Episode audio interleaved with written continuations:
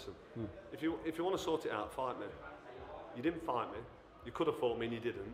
If you want to fight me, here I am. Let's have a fight. Let's do it on the cobbles if you want. Forget boxing. Let's do it outside. You're starting to say all these big words. I'm, I'm starting to take it as disrespect. Threats about anything that went on in the pre-fights and all the news conferences. Negative. I'm good. I beat Polly. I left with his belt and his girl. Adrian, congratulations on winning the title. Ollie, come on in. Hey, I'm just saying, you lost.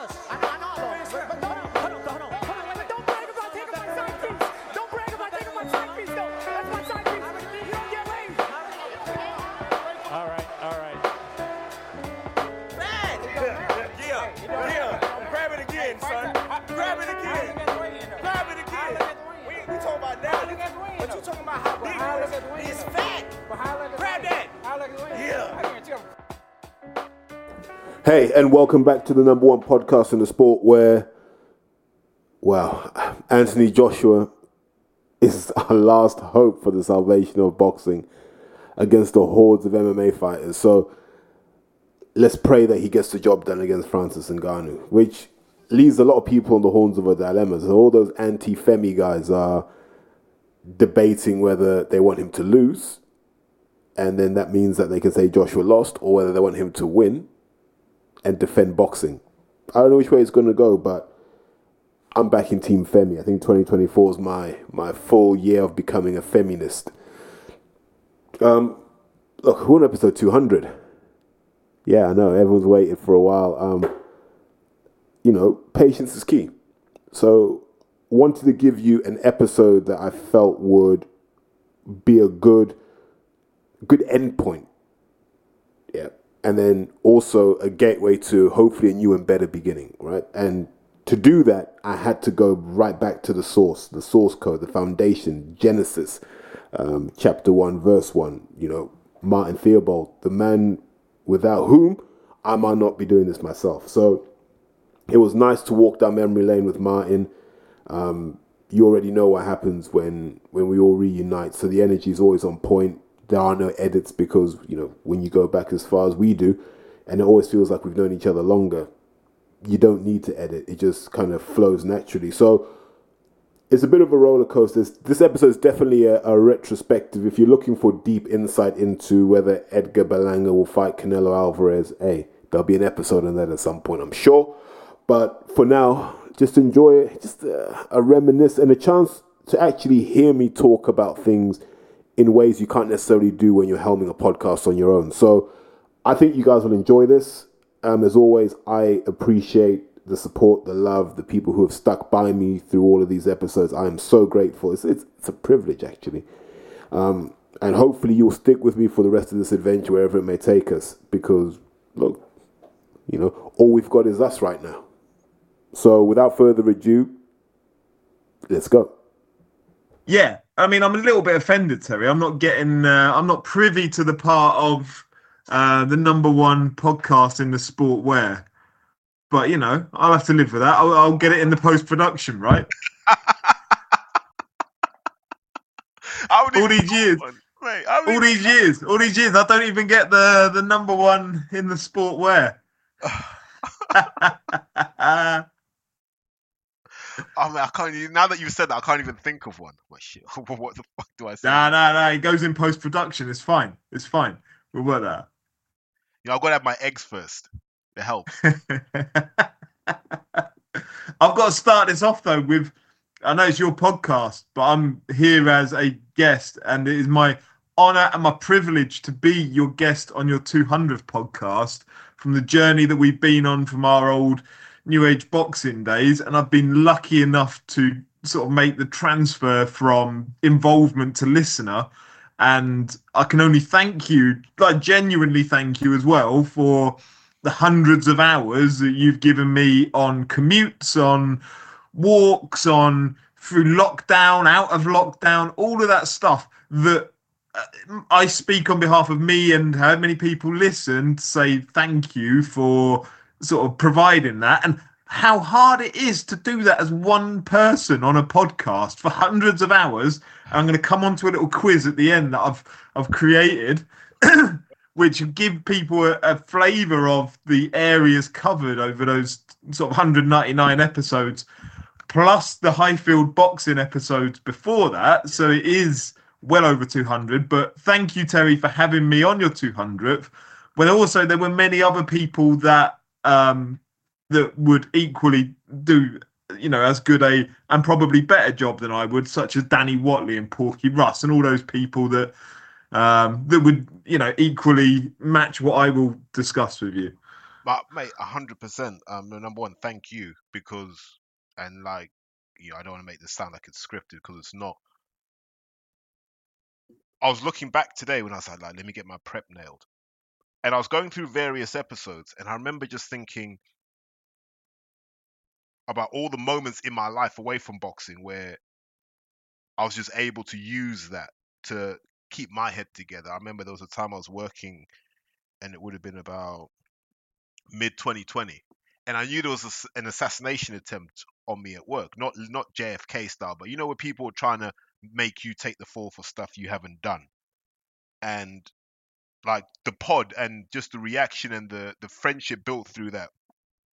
Yeah, I mean that's what kind of held it together because that was the only thing in my life at that point because you're going through a pandemic and all this. That was the only thing in my life where I was like, I know what this is going to do.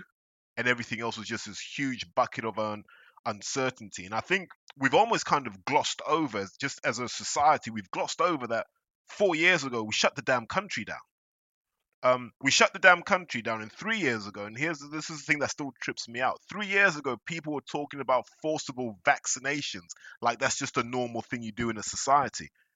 And I think what the pod hopefully has been able to do is stick to what what what we what we always said we'd do at New Age, and it was always about making boxing accessible. It was always about saying, don't let these promoters hide the reality from you. Don't let them tell you a story that's not true. And that's why I like, and I'm sure you do as well. I love watching Hearn interviews because I love going, I know he's listening because there was one. My favorite Hearn one was he was talking about Conor Benn, and I was like, this is when I knew the pod was was worth it. Because every time that Conor Benn fought, I just be like, yep. Hearn's going to talk about Crawford, Spence, Jaron Ennis. He's going to talk about the best guys, and then we're going to see Conor Benn against someone dead like Algieri or Maurice Hooker. And later that week, Hearn does an interview, and he was like, I know people say that I just mention all these big names around Conor Benn, and you know, as if they're going to find. that I just give him Maurice Hooker, but that's because I do do that. And I was like, ah, this guy but just like with New Age, he knows the minute he mentions the name, the listenership goes up. Like he's almost sealing his own doom. So he actively goes, I'm not gonna not gonna give him oxygen. Him and Kugan, um, they've got that in them, that kind of it's strategic, but it's also quite bitchy, isn't it? Of going, no, no, we'll consume the content, but we're to pretend that we don't. But it's an each to their own. But sometimes I sit down and I go, maybe I've done enough of this. Maybe I've got stale. And I do, I go, fucking hell, what, what can boxing give? And then it will always find a way to shoot itself in the foot. And I know, right, I've still got some mileage left.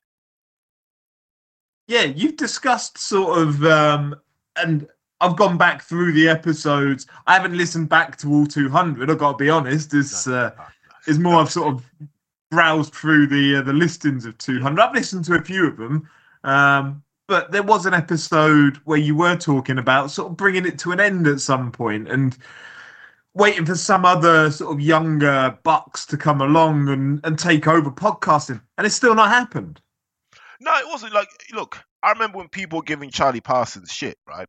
and it, it, mostly came from a place of envy, as far as I'm concerned. People were jealous that Charlie Parsons gets to do what they wish they could do, and I was happy. I was like, "Yeah, this guy's 20 years old. Cool, go and do your thing."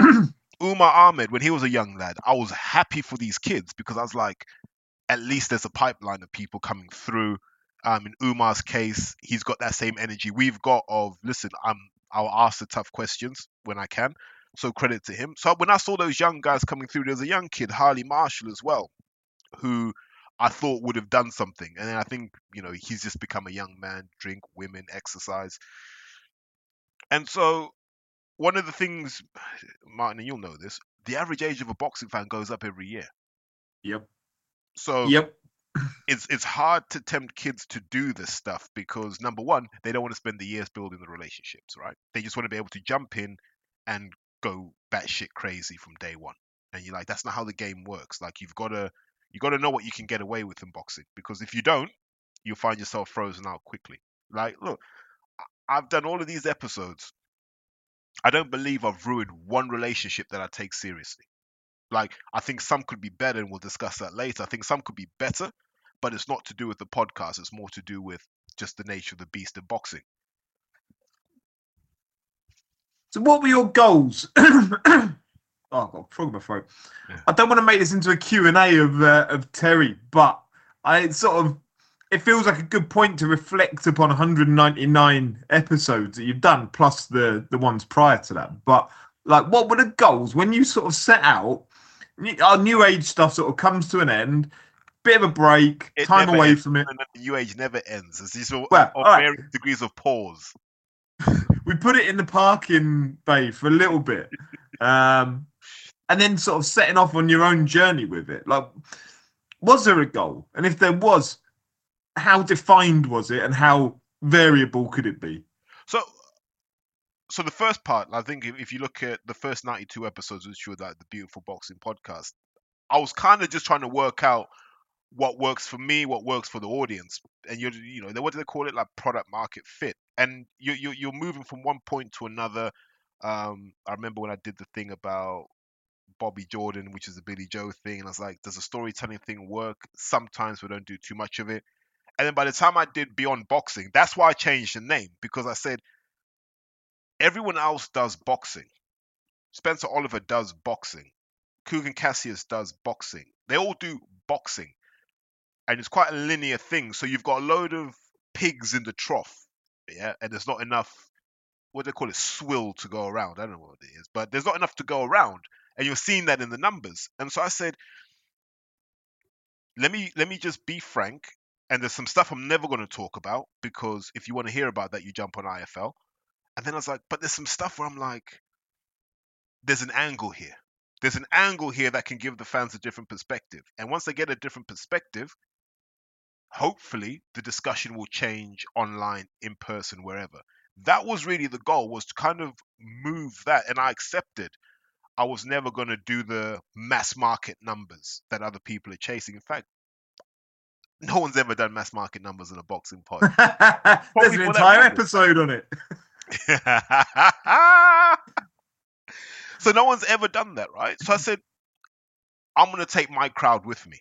And so in my head, I've always this is so when people say to me, "Who's your target audience?" and this is where I thank Jordan Foster. Um, really smart man, like Jesus Christ. When it comes to all of this kind of branding stuff, that guy needs to write a book. So he said, "What are you really about?" And I said, "I want to do a pod for people I could sit down and have a beer or a coffee with if you don't drink. That's really what I want."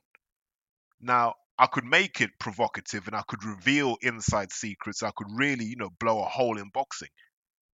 But then I'm going to alienate the people I'd quite like to sit down and have a drink with. Look, just through doing the pod, I have a better relationship with guys like Eddie Lamb, Adam Martin, um, and the rest of the Fitzroy Lodge elders as I look at them, apart from maybe Nigel Travis, who doesn't really like me. but I've got better relationships with them.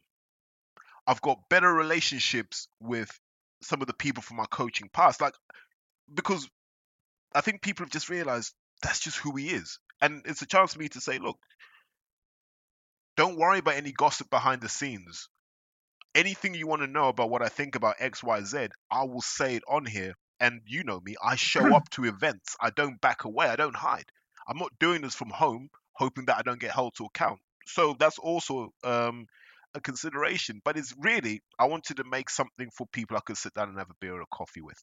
That's really that was the audience I went after, and I think we've we've got it, and I know we've got it because sort of the other types of fans love to hate on it.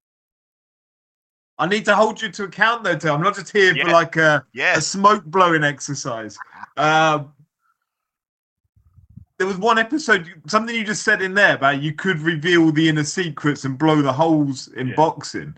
There was one episode you did talking about Steve Bunce Um, never reveals the inner secrets. He sort of alludes to it, but never talks about it. Um, how do you square that off, though? If if if he's sort of guilty and culpable of not doing it, should you? But I think we're on different places in the spectrum. Steve's constrained by the fact that he needs to make money, right? And because Steve knows where all the bodies in British boxing are, he's well paid, right? But for me, it's more I'll speak up when I feel there's a lie. So I don't need to titillate and I don't need to be a tabloid. That's not really my lane. There are other outlets for that that do it really well. I'm not a tabloid. So where I feel there's a lie, where I'm like, hold on, what they're telling us isn't making any sense, then I'll tear into that, like you do. I mean, like, like we, we were cut from the same cloth. Where does where someone lies, but if, if there's no lie, if someone says, "Look, I can't speak about it," and there's a legit reason why they can't, I'll just be like, "Okay, leave it." I I know what the reason is, I know what the situation is, but I'll leave it. But let's go. I'll give you a prime example of this. Remember when they announced Conor Benn versus Chris Eubank, and Dr. Oz started talking immediately, and I said at the time, "This is going to come back to haunt this guy. This, this is the dumbest thing I've ever seen." Right? And people like, "What? What? What?" Fast forward a few weeks, fails the test. But I knew why Dr. Oz had been brought in, right? And I only talked about it when the test was failed. And I was like, okay, now let's have the discussion. But I knew why Dr. Oz had been brought in. I knew Dr. Oz had been brought in because the test had been failed. And then remember, if you remember, when Hearn comes out and goes, Conor Benn's failed a test, I tweeted, Eddie, can you confirm that it's only one failed test? Yeah, you did.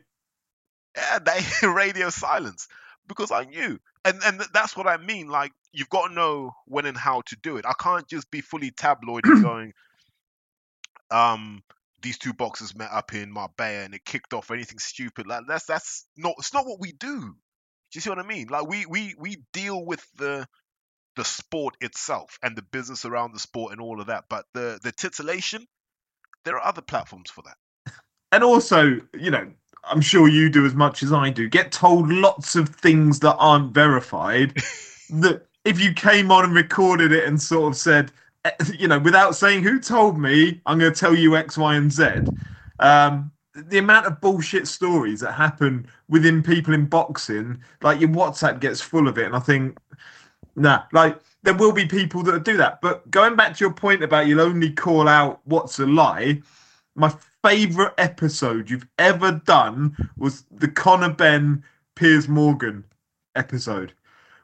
Like that whole entire episode was I, I must have listened to it two or three times back and recommended to you know people who you people who know you've got an interest in boxing and they sort of say, "Oh, what do you reckon about this Conor Benn stuff?" The amount of people have just said, "Look, I'll send you a link. Go and listen to this. That'll tell you what I think about it." Because everything you said was bang on throughout it. So I'm trying to remember if that was like a what day was was it a Monday? I'm trying to think. Because I, I remember like I'd been out, right? And I've come in, it's about nine o'clock ish. And so I've just missed I think I just missed it being played. And so I thought, let me go and go and see this thing. And it started, and the way he talked, I said, "Oh no, no, no, no, no, no! This guy's about to get, he's about to he's about to bless me with some great content." so I, I said, let me not watch it.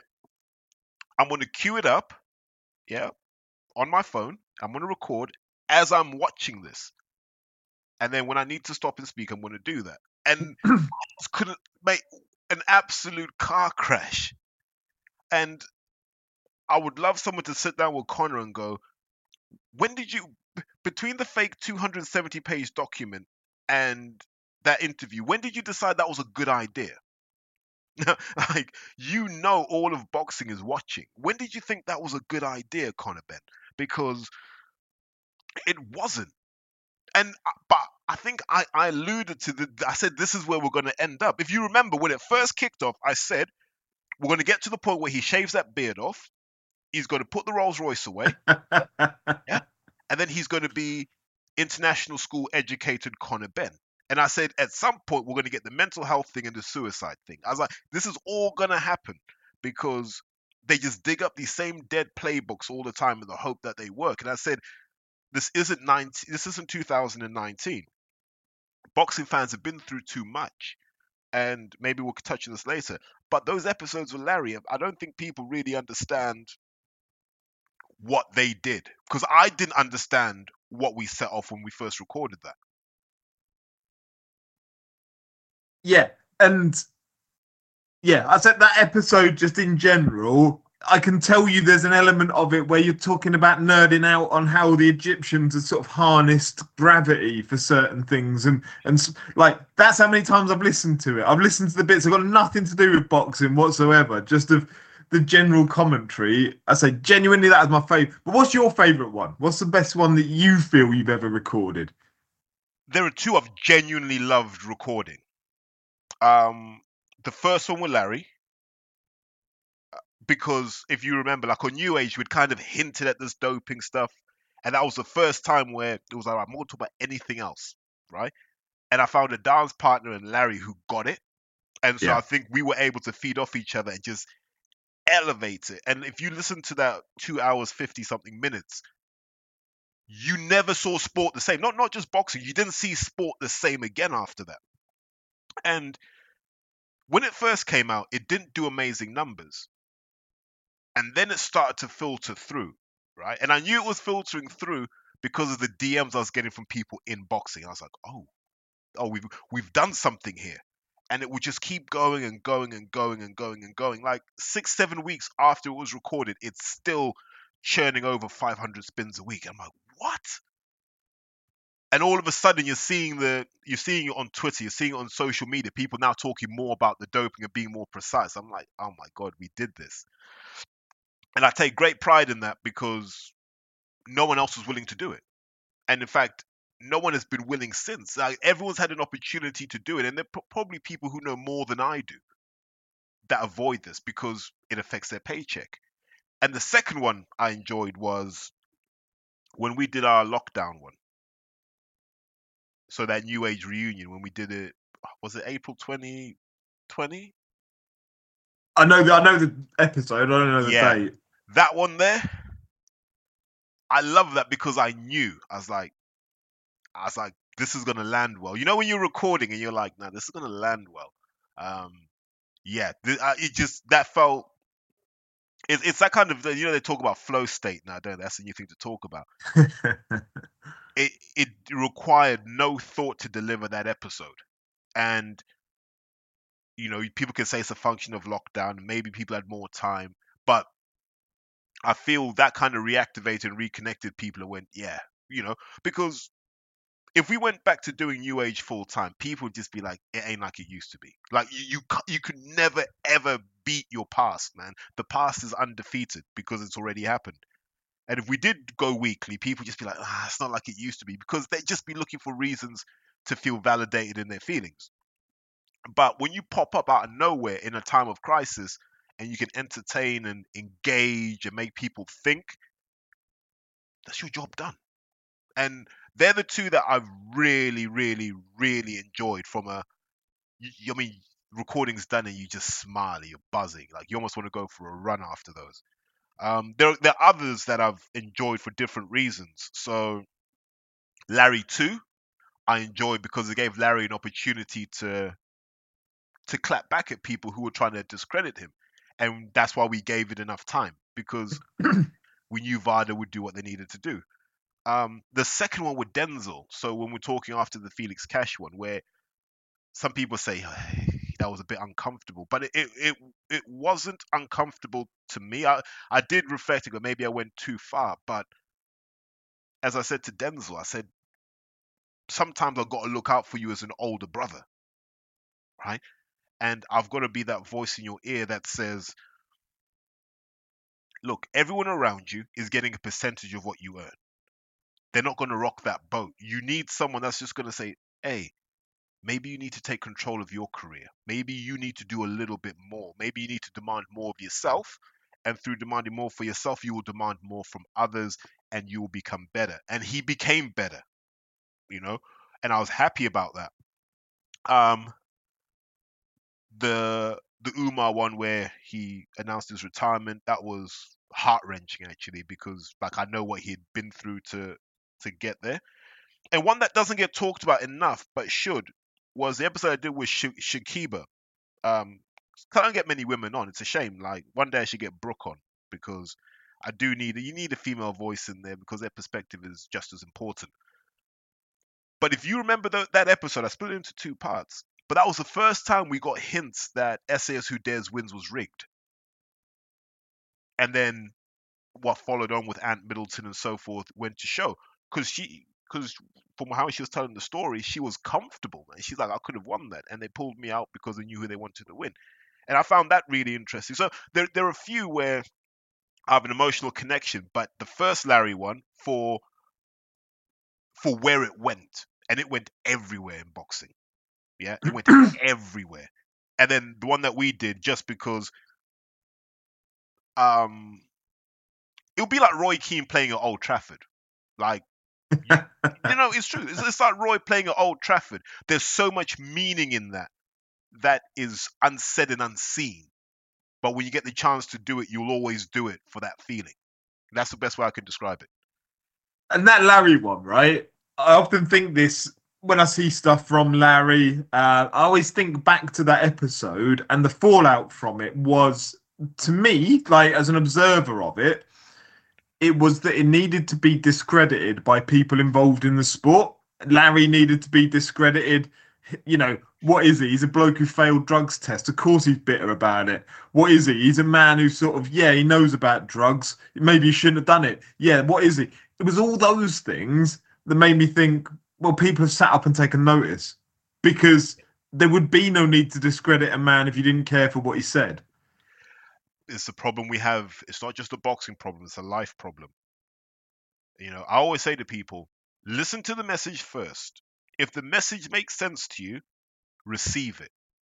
If the message doesn't make sense initially, then go, is the messenger someone who should be talking about this? Are they well placed to talk about it? If the answer to that is yes, then you still have to take that message on board. You can manage it how you want, but you've got to take that message on board.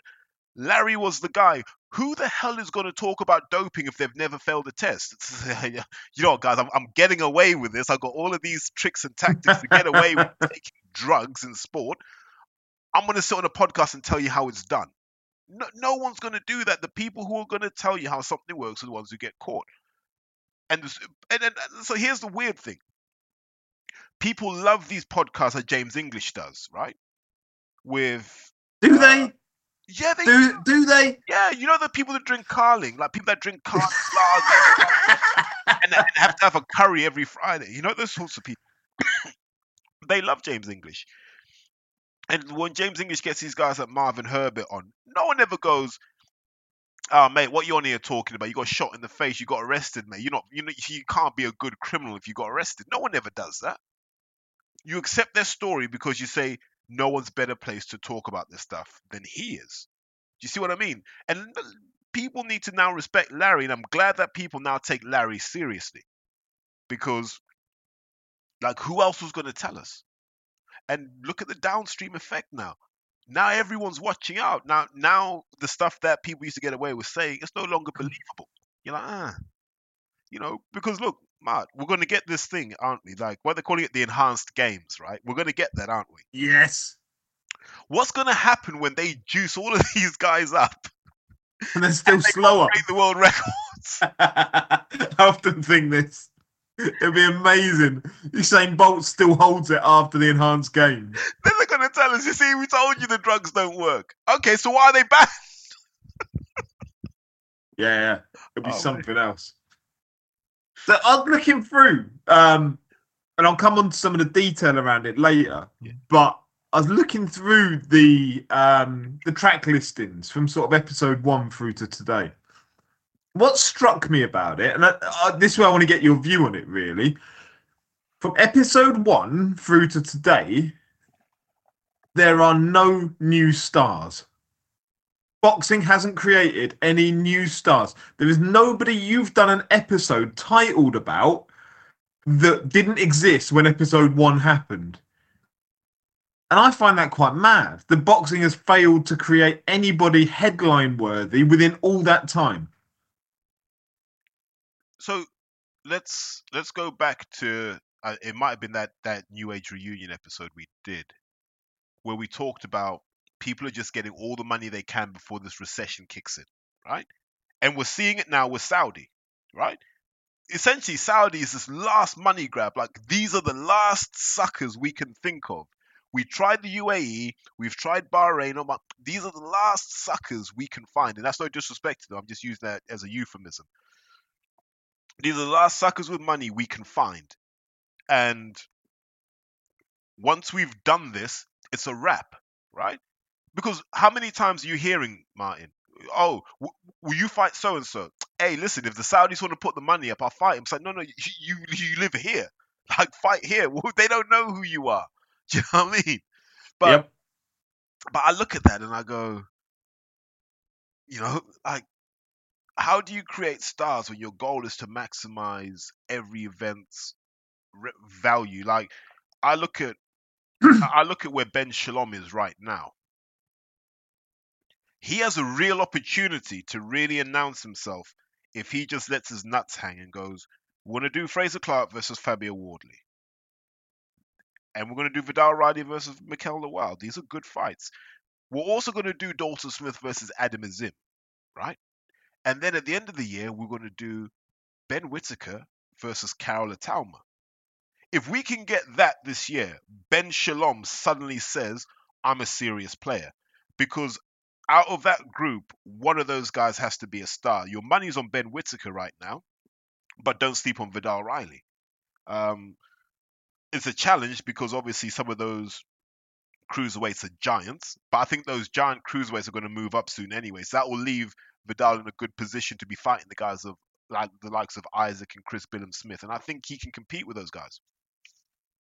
the name you mentioned in there, what you just said, really resonated about how do you create you start if all you're trying to do is cash grab.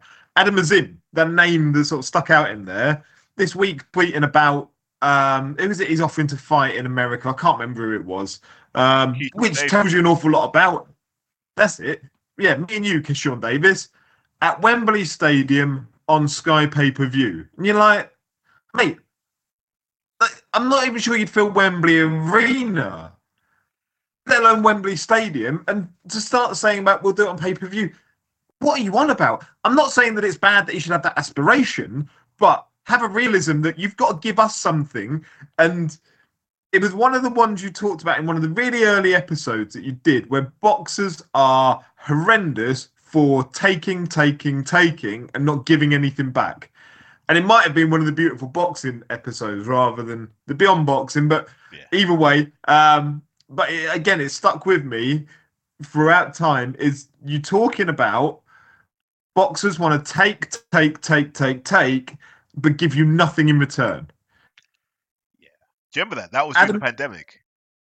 was it Yeah, I remember that because name me something memorable a boxer did during the pandemic. um joseph parker making videos of his family Probably as entertaining as he's ever been, to be fair. Um, yeah it's better than what he'd done in the ring but But you, you look at that, right? My highlight of the whole lockdown, boxing content wise, was that exchange between Fabio Wardley and Eddie Hearn. It's like Fabio had like a van full of like dogs or something.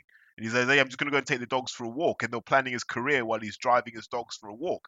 And I remember just leaving that going, I really like Fabio Wardley. You know, I want th- I want this guy to to cross over and become a star. That's the only time during the pandemic I was really excited by what someone did.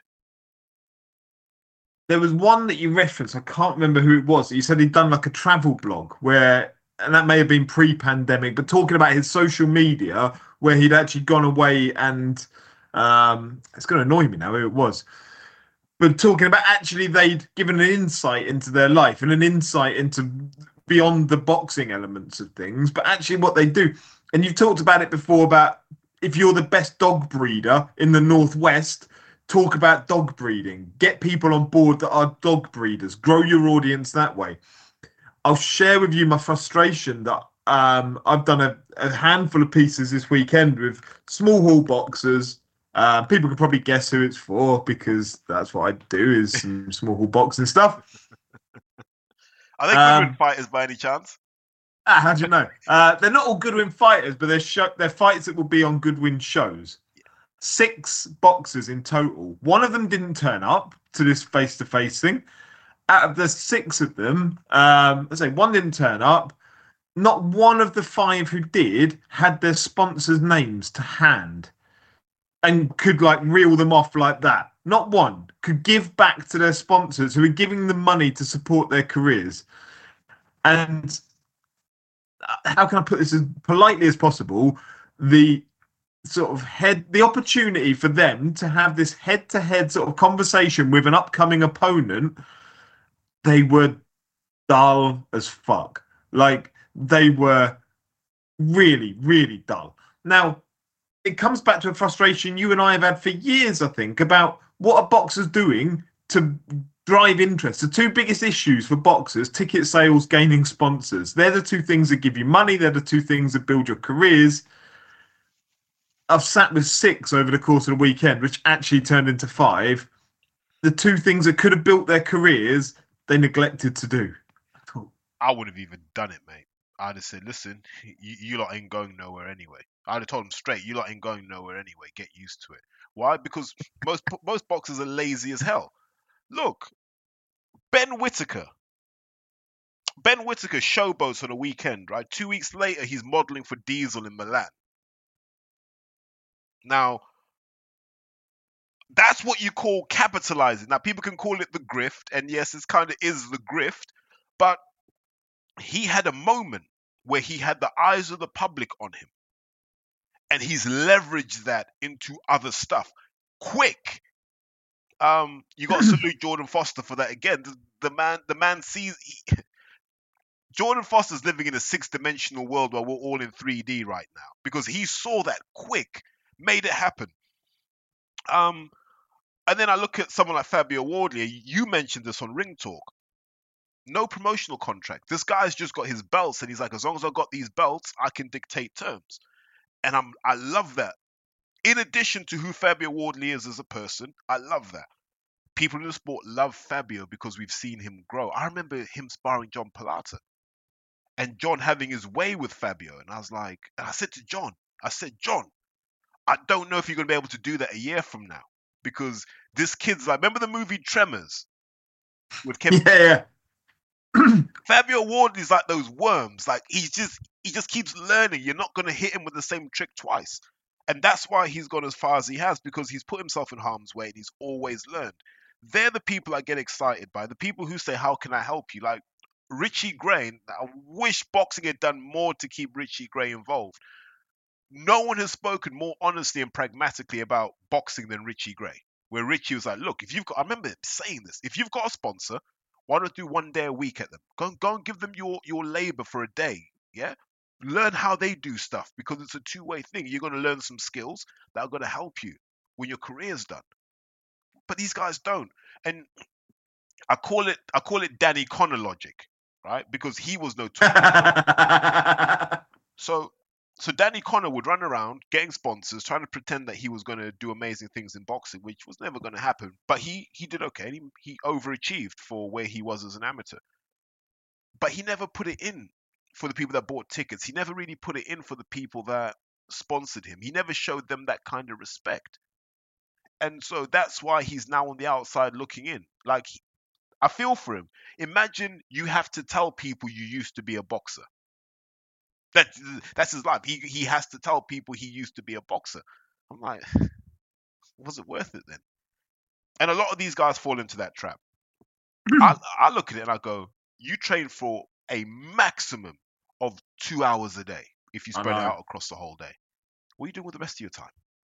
What was that Instagram post that you did where you just took the piss out of a day of the life of a boxer? That's incredible.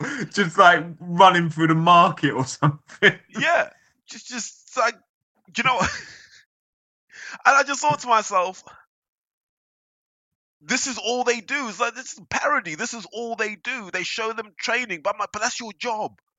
Like like my assumption is that if I don't see you, you're training. Show me something else that's going to get me excited because fighting another Lithuanian ain't doing it for me. You know, like like I, I always go back to Ben Whitaker. The guy can rap. We've heard him rap.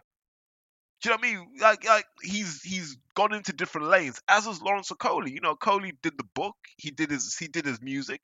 He's done things, and you may laugh at them, but you got to tip your hat off to the guy and say, mate, at least you tried. At least you put it on the line. You put yourself out there.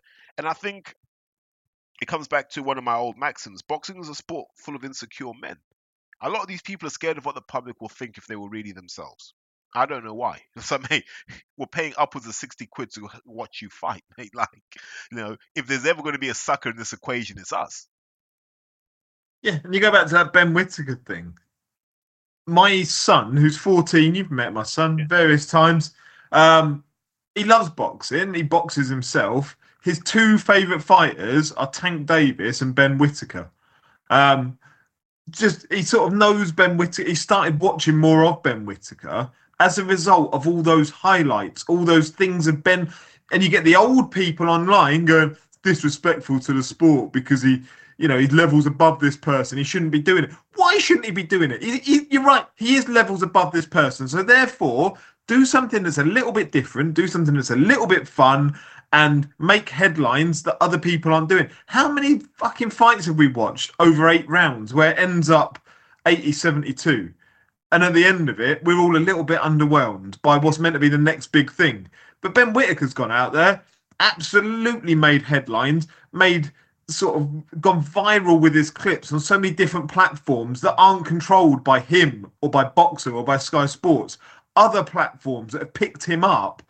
That's the difference, right? That's the difference between him and somebody who's going 80 72 with the same opponents. Yeah, but here's what people don't understand. Like, if you go back to one of the early New Age episodes, one of the real OG ones, like where we had the socks on the microphone, someone fired in a question and they said, Who do you think are the prospects to watch out for? And I remember saying this, this was 2016. I said, Ben Whitaker. I said, Ben Whitaker. I said, I just watched this kid in the ABAs play with Jordan Reynolds. And this is when Jordan Reynolds was the golden boy. Jordan Reynolds had a whole spot earmarked for him for that 2020 Olympics. Like that, everything was set up for Jordan. That was his coronation. This kid Ben Whitaker shows up, and I'd seen him at the Haringey the year before, and I was like, because he boxed, he might boxed as a junior, but he was better than all the seniors. He was better than there's a kid called Shaka Thompson from Birmingham, boxed for Jewelry Quarter. Jordan Reynolds was there as well. Um, I can't remember who the other guys were. It might have been Harry Scarf or Kieran Gethin or Kieran Conway. Sorry, it was, it was that caliber of per- like guys who had done their years in the amateurs. Ben was better than them in 2015. Plays with Jordan Reynolds is just showboating for fun against Jordan Reynolds. Broke his spirit. And then if you go and watch his amateur career as a GB boxer, he did it then against people who were good. So people say that he only does it to people that he's better than. Um, he does it to people he shouldn't be beating, or based on form and pedigree.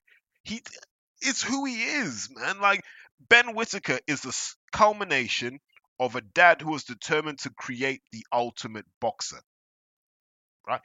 That that's it. And you got to give his dad Tony credit because he he seems to have a firm handle on what he wanted Ben to achieve. And so I really respect what those guys are doing. And I, I'm seeing them now professionalizing the the non-boxing side of things. The world's their oyster, man. Like, and and we need more of that. But don't come out showboating without the pedigree. The guy's an Olympic silver medalist, like, and he was unlucky not to win the gold. He can showboat if he wants to. If you're a kid and you've got you've had 11 amateur bouts, I don't want to see you with the tassels on your shorts. I don't want to see gold boots. I don't want to see bright pink gloves. I don't want to see anything flashy from you until you've done something that we respect. There's too much of that as opposed to Ben Whitaker being the problem. And again, going back to your episodes over the last 199, there was the one that you'd done when Whitaker went out in the Tokyo Olympics, which stood out as um, sort of I value your insight into the amateur sport because there aren't enough hours in the day for me to stay on top of amateur and professional boxing. I sort of spend less and less time looking at professional. And again, this will sound like I'm blowing smoke, but it's truly not. Yours is the only boxing podcast that I listen to. It's the only boxing content really that I take in over the course of a week. Um, and so you not doing one for the last month and a half has really pissed me off. Um, but by the by. um, but yeah, sort of those amateur insights that you give on certain episodes, I find it hard. I've got to be honest. When the whole episode is devoted to an amateur subject, I sort of struggle to take some of that in sometimes because I'm not as familiar with it. It hasn't got the names that that trigger something in my memory. But your amateur insight is phenomenal for people, I'm sure, just like me, that don't know enough about it. Yeah. The only time I'm going to talk about amateurs, if I'm being honest, is if, if it's a, a broader issue that's going to affect the sport in a few years, right? So I'm just highlighting it now. So when we had the beef between kind of what you can call East versus West in the amateurs about who's going to control boxing, um, Yeah. that was very important because had we had a proper split, you know, half half the countries wouldn't be going to the Olympics. So that was I've had conversations with people where the only thing I've known is what you said on that episode. That's my entire viewpoint was made up of yours. and then in terms of like if I see an amateur and they're they're the real deal, and I remember talking about the kid Alois Jr. And I remember telling that story of I was like, this is a 15 year old kid that was bullying motherfuckers, and I said this kid's special. So when when Team Warren got hold of me and said, "What do you think of this kid?" I said, "Spend whatever money you can on him because he's as real a deal as you'll get." They're the only times I really care about like sharing amateur insights. When I see something where I'm like, "That's not normal." Whereas if it's just run of the mill, this kid from Stonebridge box, that kid from All Stars, I, I don't even care. To be honest, like I don't. You know, you know any fights sometimes I just sit through and I'm like, yeah, whatever, whatever. You know, and and the sad thing about amateur boxing is it's not the kind of thing where like the coach is going to have a beer afterwards, like which is a real shame by the way. I think it holds us back as a sport because no knowledge is shared, like no experiences are shared. I think boxing would be a better sport if more people drank beer. Like all of this monastic living is over, right? Roberto Duran, one of the five greatest boxers of all time, he had an okay career, and he was on everything. So all this Yeah. monastic living of I don't eat carbs, man. I just eat vegetables and meat. Ah, shut the fuck up, man. Like it's Car- Carlos Monzon. Carlos Monzon, heavy drinker. Yeah, and he did all right for himself. I, He had a, he had a brilliant life. uh, You know, can't say the same for his missus, but whatever. Yes, God bless it. Mate, did you watch? There was a Leicester game on, on TNT Sport, right? And they've got Ollie Chessum on as man of the match, right? On God, they've pulled him up and he's got a pint of beer in his hand, right? Good. And Craig Doyle looks at him and goes, You better see that off then. And what does he do? he just necks it live on TV. And that is no watershed. Like this is prime. This is afternoon. And like, you know, what I said, I said, that's a great moment. They suppressed it, by the way. Like it was weird that they just don't like you can't find that moment anymore. I'm like, what? That's what people want to see because we know that's what happens. I mean, you, you, what did you think was going to happen when you interview a guy holding a pint of beer? But also, again, it comes back to what you were saying earlier about you want to see the human side of somebody. You want to invest in the human side of somebody, not what do you do for a job? Oh, I go running, I spar, I get ready for a fight. I want to see the human side of what you do. Um, but right, I need to go back to holding you to account for certain things. A hundred percent. I've done my homework. Don't you worry. Who do you think was being talked about here? Going way back, way back. The clues in the uh, the sentence. Quote: The man's career is borderline finished. If he beats Ruiz, he'll be fighting Hughie Fury at Wembley. That's got to be Femi.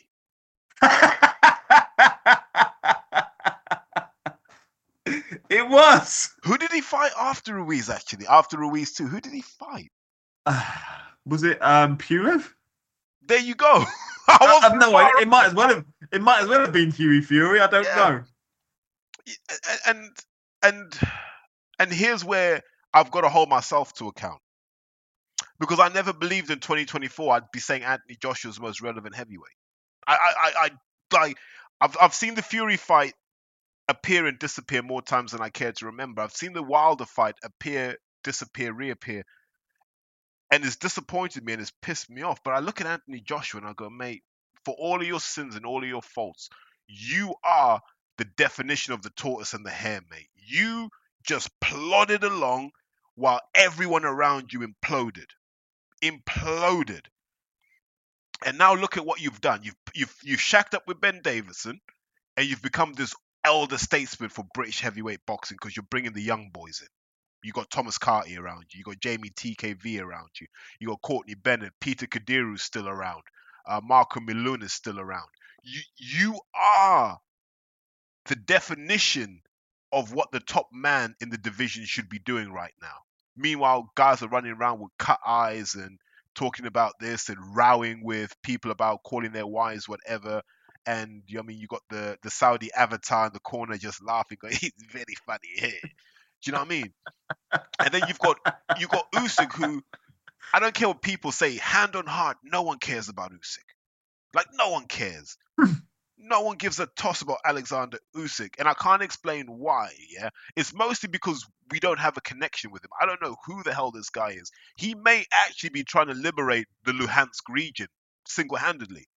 I don't know. He he may be he could be doing absolutely anything. We have no idea about him. So I, I refuse to believe that he's the main guy in the division because we don't care about him. But we care about Joshua.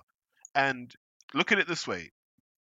If Usyk retires tomorrow, I don't think it affects the heavyweight division commercially. If Joshua retires tomorrow, we may as well just go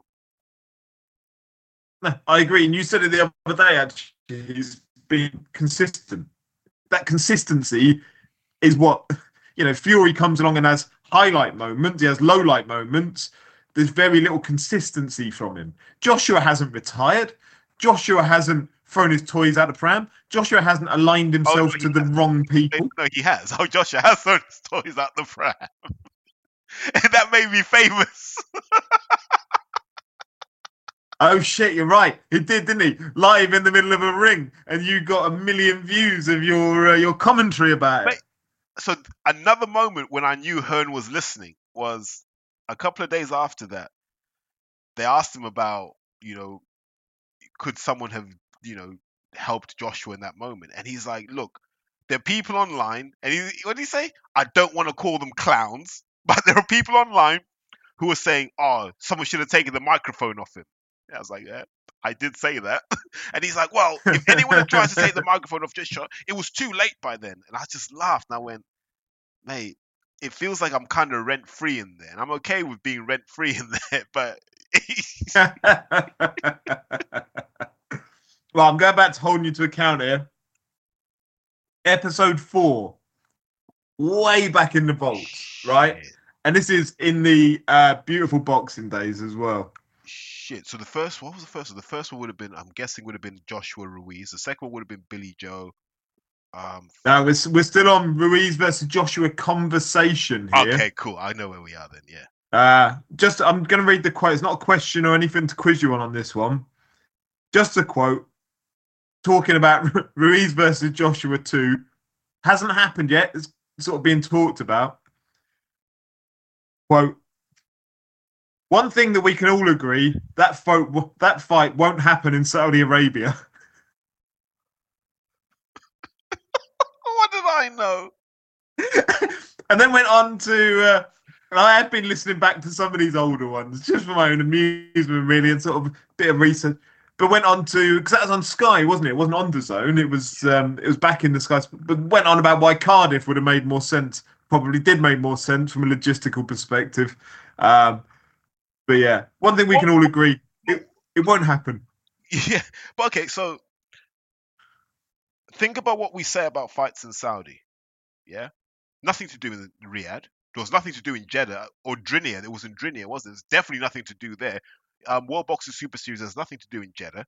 Like Saudi's a dry country, right? And as much as they may talk about experimenting with alcohol, the closest you'll get to allowing alcohol in the Holy Land is if they build some kind of offshore island that they turn into the Middle East and Ibiza. Who has memories of Joshua Ruiz too? Like, you know, when we can think back to Groves Eubank, or people can think back to Joshua versus Klitschko, what they were doing, what the whole day was like. No one talks like that about um, Joshua versus Ruiz too, and that's kind of where I was coming from. I was like, if you're gonna have a fight like this where this man's career is on the line, if you can't make Wembley happen, make Cardiff happen. Now, I was wrong on that because Saudi came and said, "Well, we're just gonna offer stupid money because we want to, you know, test the waters." But you almost wonder why it took so long for Saudi to become a mainstream boxing backer in that case, seeing as they already had their eyes on Joshua. Um, it's taken it's taken years for what we got at Christmas and then what we're going to get this year. It's taken years for that to happen, and paradoxically, it was Uncle Frank who made it happen. And also going back to Ruiz Joshua, that was in the more grey area times of Saudi Arabian involvement and Middle Eastern involvement in boxing. Um, with you know names that names that don't get mentioned so much these days in the sport. But that's it's true. But Though I genuinely believe those names that we don't mention anymore are a big part of what's happening now. Because I think I said this to you before. Someone show me Turki's paperwork. Like, like, like there has there's no paper trail. Like, there's nothing like if you try and do like a like a Google search from like 2018, you don't find anything. I'm like, Yep. mate, it's almost like you appeared, right? it's Um, AI, just AI. Create me a boxing promoter who wears sunglasses and body warmers indoors. No, no. Do you remember when Roger Cook did his show and he dressed in disguises, right? Yeah, yeah. and they just looked really, really bad.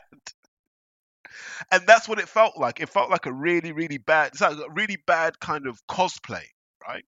Because I'm like, and I've got no problem with Turki, or the, the person who, who, the artist formerly known as Turki, or presently known as Turki. Yeah, he's he's an entertaining enough guy. But you don't believe that he knows much about boxing, do you? No, and they try and make you believe it by he talks about sort of Hagler Hearns and things. And again, it's almost like you've just gone, right, Google most famous boxing matches of all time. Bosh. Right, that'll do. Hagler is my favourite historical figure in boxing. He's like a Sacha Baron Cohen character. Yeah, like, like I'm like I'm like this has got to be an avatar, and Frank and Eddie have to be in on it because I'm like, there's no way, there's no way that this is believable. It- It's hilarious, by the way, but it's just not believable. But I'll go back again. Episode 10, I'm out of the quotes now. I'm now into more themes of conversation. Um, the episode 10 was around Logan Paul and KSI. Um, and actually, that was because I wanted to go back and revisit that because of how that was sort of the primitive days of crossover boxing, sort of YouTubers. Um, and the point I've taken from that one was you talked about boxers, we mentioned it earlier, boxers take, take, take, and don't give the fans cared about Logan Paul and KSI because they've spent years giving on YouTube, giving on their platforms, creating the sidemen, creating Logan Paul the the person. Um, and years later, we've seen that then cross over into mainstream pay per view, sort of misfits whacking out show after show after show. And boxing still hasn't learned. Like, despite that, this episode literally talked about why they're successful and boxers aren't. Do you remember on the New Age? That's when the first KSI fight happened, right? Yeah. And KSI had been at Fitzroy Lodge, so I'd I'd engage. So not like I don't know KSI. That's how I know KSI, and I knew of the plans, and everyone was kind of poo pooing it.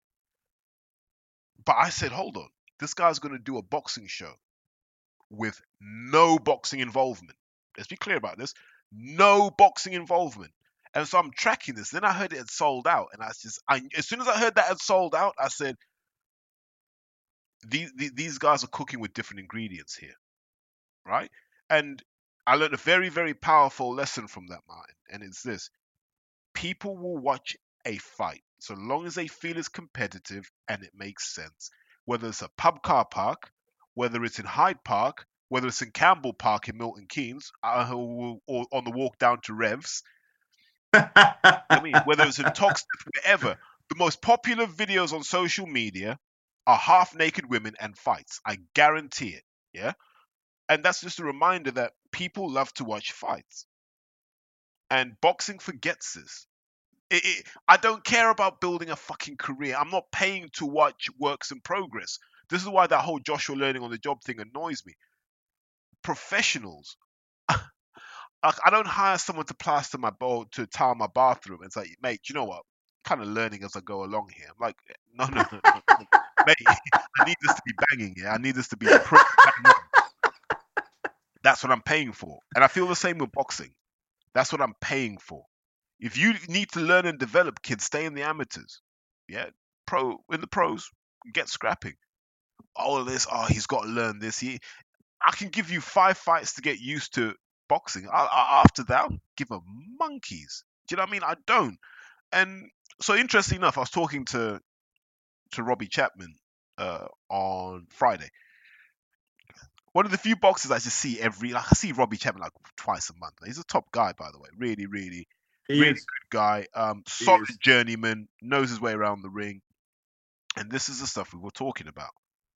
That we've we've hit this kind of period in boxing where guys are just fighting stiff after stiff after stiff. Who's that guy you dug up on Twitter who was Chris Davis, 16 and 0? 16 and 0. Who did he fight? I don't know who he He's literally, literally never fought anyone with a winning record. Um, and I, I know he's been offered many, and sort of like for whatever reason, didn't take them, and just a whole career. He last fought in 22, a whole career of 16 fights, like a third of a Mayweather, just beat. He called himself the Spartan. But mate, now look at Vidal Riley. Vidal's like, I'll, I'll take on Mikael Lawal now. And you're like, oh, he's different. Yeah. When when you when you that's how I feel in boxing. When I see someone go, I'll take on this fight, and I'm like, oh, that's different. It's like when Denzel said he'd fight Felix Cash, and in my head I was like, really? And then I was like, balls of fucking steel. Go on, mate. Do it. I respect that because there are certain times it's okay to take a loss.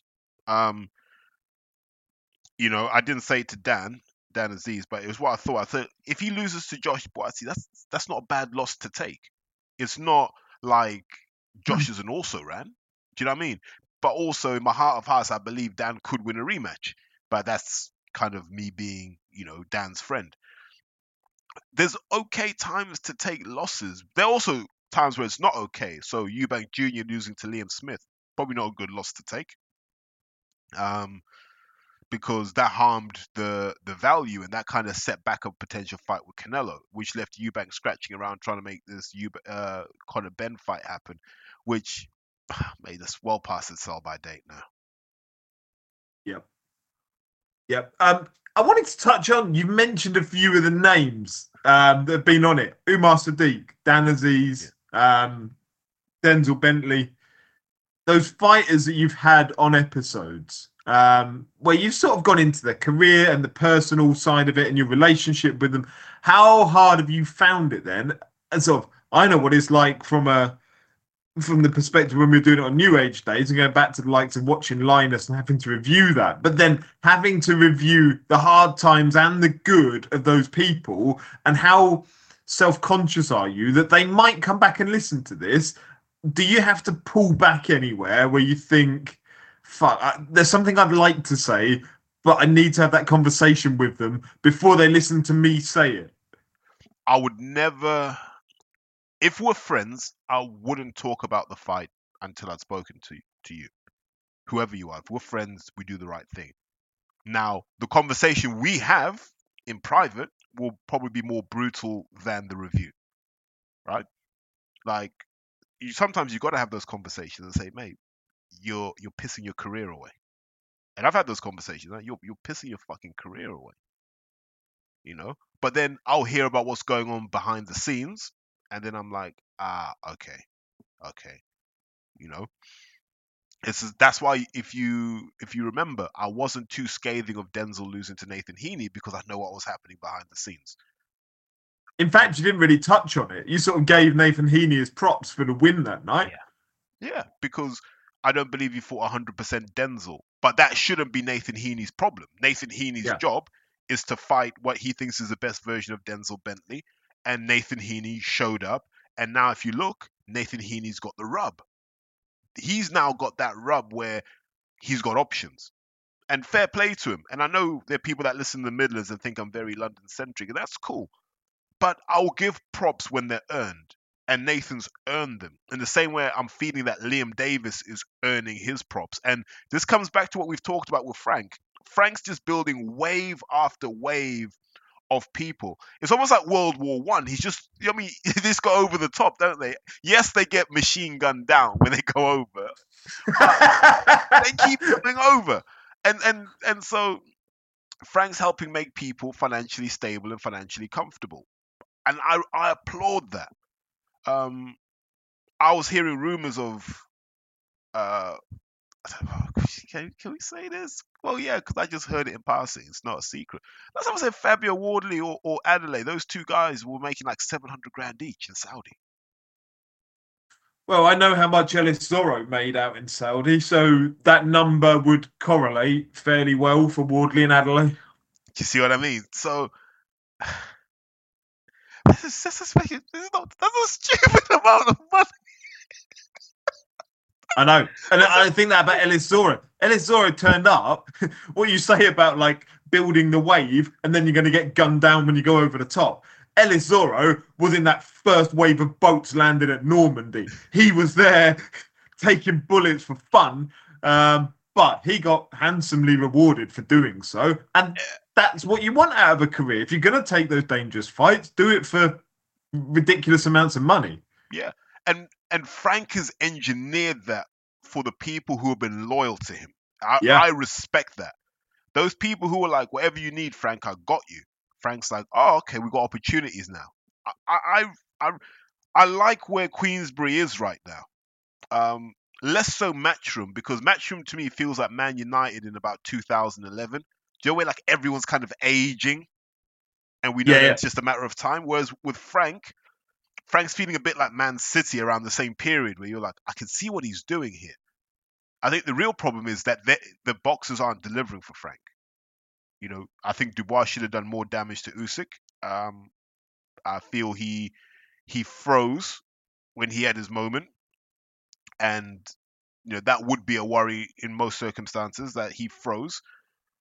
Um, you look at Yarde, I, I man, listen. Well, you've had to have two world title shots and you fought a pretty prime Kovalev and a damn good Beterbiev, man. You, you, deserve to win a world title the easy way, man. Like, like why can't he fight a Jean Pascal? I mean, there's, no justice in this world. Um, and then you got It's the most bizarre, most bizarre career as well. Sort of, it's either Beterbiev or Kovalev or some Italian that I've never heard of before. Jordan like- Joseph. There's nothing in between. Hey, but is Tunde the smartest man in boxing then? As long as he got paid well for those fights, Anthony, then we'll put him up there. Healthy seven figure sums. Well, definitely for for for the one in Russia, healthy seven figure sum. Yeah, I don't know what he got for the one here, but Tunde's made Anthony Yarde rich enough that he doesn't have to work again. He's done his job. And then people say, ah, Tunde, listen, people need to start respecting him as not just a manager because he's guided him well, but as a trainer. You've got to start giving him credit. Like when when some of these domestic guys start mixing it with Yarde, it's going to be very hard to ignore Tunde as a trainer. This is one of the things that annoys me in British boxing. And I now got to get a bit soapboxy, so apologies in advance, people. When people talk about the best trainers in this country, it's always the same dead names, isn't it? Like this person and that person, um, the hoax, as we like to call him, who, You've literally got an episode about the hoax yeah, because he is the called, biggest hoax. called the hoax. yeah, he- he's a hoax. And they wheel all these guys out that don't make any sense to me because I'm like, you don't even have case studies of really good fighters. You don't. And then I look and I look at fighters who may not necessarily be white but have good pedigree. Don Charles has good pedigree um, with fighters of all races and all backgrounds, by the way. Like he's he's turned Shinquin around, he turned Bullioni around, he kept Derek relatively sane and helped extend his career. Don's done a lot of good things. I look at Clifton Mitchell, and I go, that guy had Harry Scarff from day one, and no one thought Harry Scarff would win a British. That's Clifton Mitchell. Look at what he did with Sandy Ryan. Um, Chantel Reed's dad is also in Derby, and he's turned Chantel Reed into maybe one of the golden amateur prospects we've got. Look out for Chantel Reed. You got Pat Barrett. Look at what he's done with Zelfa. Look at what he's done with Lyndon. No one ever mentions those names when it's like, who are the best trainers in the country? And I'm like, but based on like silverware, these guys deserve to be in that conversation. So why aren't they in that conversation? And it's because the people who control the pens in our sport, the people who control the microphones and the people who control the cameras refuse to give these guys the leg up they deserve. And I I put Tunde in that list as well. If you look at the number of fighters that have been through Tunde's hands, that includes guys like Kevin Mitchell. Tunde's been a, a net positive for the sport but this stuff doesn't get talked about because I'm always baffled because like I'm a coach, so I'm looking for things like what are you giving your fighter, which is why like I've generally been um, neutral to positive on Ben Davison when other people give him a kicking because I'm like I can see what you're doing, but your real test is going to come with guys like Jamie TKV, Chris Congo, and those young guys that you've got to bring through now. That's going to be your test, not Joshua because McCracken already, I mean, he already built Joshua. You know, he just got to reactivate what McCracken built. And again, that Tunde thing, just to pick up on sort of old episodes, there was an entire one where you banged the drum for Tunde, um, but talked not just about what's going on in the fight. And again, I think this is from a listener perspective, this is what people enjoy, and this is what sets your podcast aside. Again, I'm not going back to the smoke blowing aspect of it, but hearing that backstory, which I think we're all sort of semi-aware of, but not hugely. But the way that you contextualize things around how Tunde had been there from the amateur days and invested the money, invested the time, invested all of that relationship building, trust, all of it builds into what you see now on a camera. But what you see now on a camera is a very small percentage of everything Tunde has done for that man. It just sort of highlighted a bit that episode of yeah, okay, maybe sort of shouting lions in the camp from the corner. It may or may not mean something. I think you talked about, you know, him shouting that might be a signal for something. Might be a signal. I think you described it as sort of up and down. You know, you might shout up and down somebody, and what that means is something you've worked on in the gym. In the same way that if you're taking a corner in a football match, you might lift up your right arm, and that means back post two arms might mean near post, whatever. There might be little signals that he's able to give fights.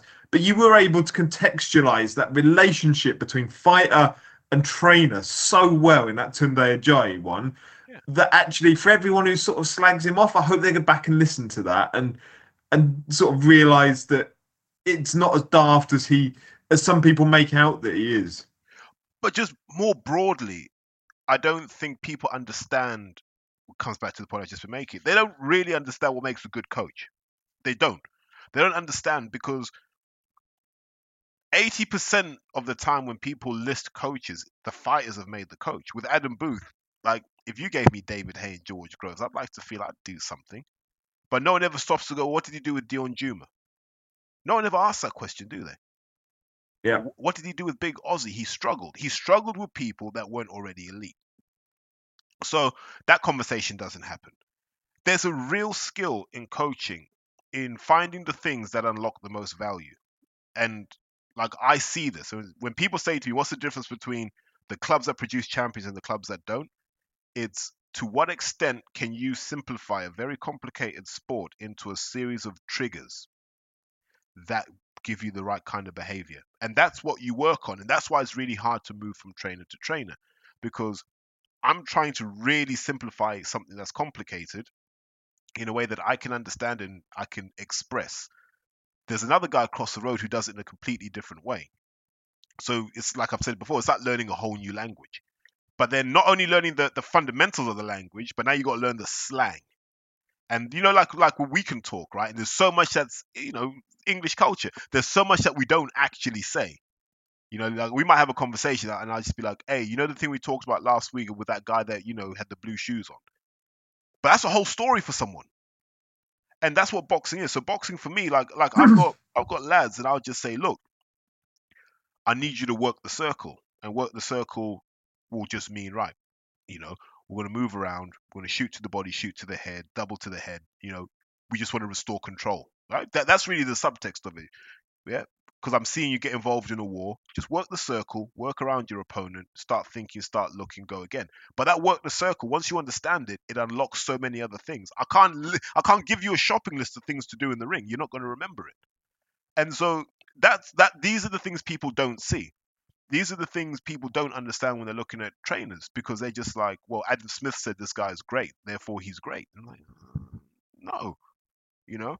Um, trying to think like if you look at it, Grant Smith is now flavor of the month, right? Grant Smith and Joe McNally are flavor of the month. I respect both guys because Grant Smith's been doing this for a long time and like his kid Dalton is pretty good. But this is a relatively new thing. So has he just become good? Or is it just that someone's put the spotlight on him? And same with Joe McNally. Now, other people have different views on how Joe's getting all the fighters. I'm not here to speculate. But Joe McNally was a guy who not that long ago was fighting James DeGale in the ABAs. Joe's he's he's barely 40. And all of a sudden he's the guy? But where's this come from? Is it a slow build up? Don't know. And I'm not saying that they're bad trainers. I'm just saying that perception just shifts in directions that don't make sense based on what else is happening in the wider boxing landscape. You know what? That's a really good gateway actually into one of the other points we're going to touch on is boxing and celebrity endorsements of the Beyond Boxing podcast. One name we've mentioned so far, KSI, right? Out of nowhere, just fucking tweets. I listened to the Highfield Boxing, like tagged you in. I listened to that Highfield Boxing podcast, or along those lines. I can't remember the exact terminology. Did you have a heads up? Like, a, did you have a heads up on that? B, did it boost your numbers that week? Um, wow, this is interesting. So, so let's talk about KSI first, and we'll talk more broadly about numbers.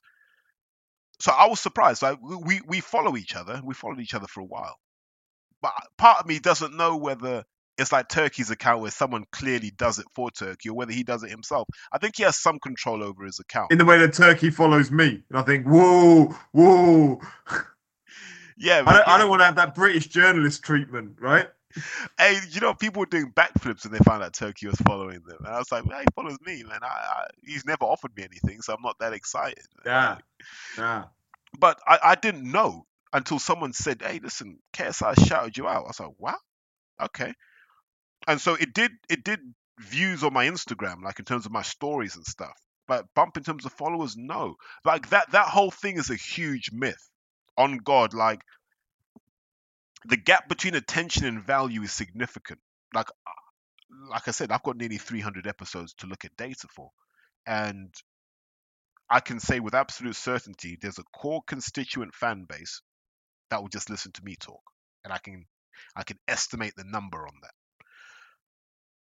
if someone then joins depending on how they push it their end and some people are better than others that might add another 30 to 40% but it's not game changing because a lot of these guys aren't who they think they are. And i'm not saying this to disrespect my people but the other thing they don't do is boxers don't push. Like i remember having to explain this to to Denzel, I said, Denz, like you gotta push it because you're on there. And if you can give people who love boxing a moment where they go, I never knew Denzel thought like that, you win. I'm, I'm like, mate, my, my thing's gonna carry on doing numbers, right? I'm, I'm just trying to shine a bit of light on you, bring you into this audience here. They may know you from what you do in the ring, but do they know you? You've got to push that. And I wish more people understood that you've got to push. The more everyone pushes, the better off everybody is. But that part is a that's a longer journey. That's a far longer journey. My numbers will be driven by what I do. The the handshaking, the being visible, the being friendly, being polite. You know, I remember when I met Michael the Emperor. what, who nearly got into it with Russ outside? Uh, oh, in Nottingham. Yeah. Was it Nottingham? Yeah. Yeah, one of my favorite moments ever is Porky taking the jacket off. And there's Kugan. Kugan just out of nowhere turned up in the middle, like. That guy never dresses up, does he? Mate, but the thing is, I'm looking at Russ, and I, and I know Russ has still got stitches in him. I'm like, what the fuck are you doing? but it was brilliant, though. It was what was. he was good to go. He was good to go, man. He was Yeah. cooked. driven over an hour. I was like, brilliant. Russ is a legend for that. But I remember meeting Michael, and I, I think it dawned on him that I'm, I'm, I'm bigger than I sound on the pod, right? He was like, oh shit, you're bigger than I thought you were. I was like, mate, welcome to the jungle. But we spoke.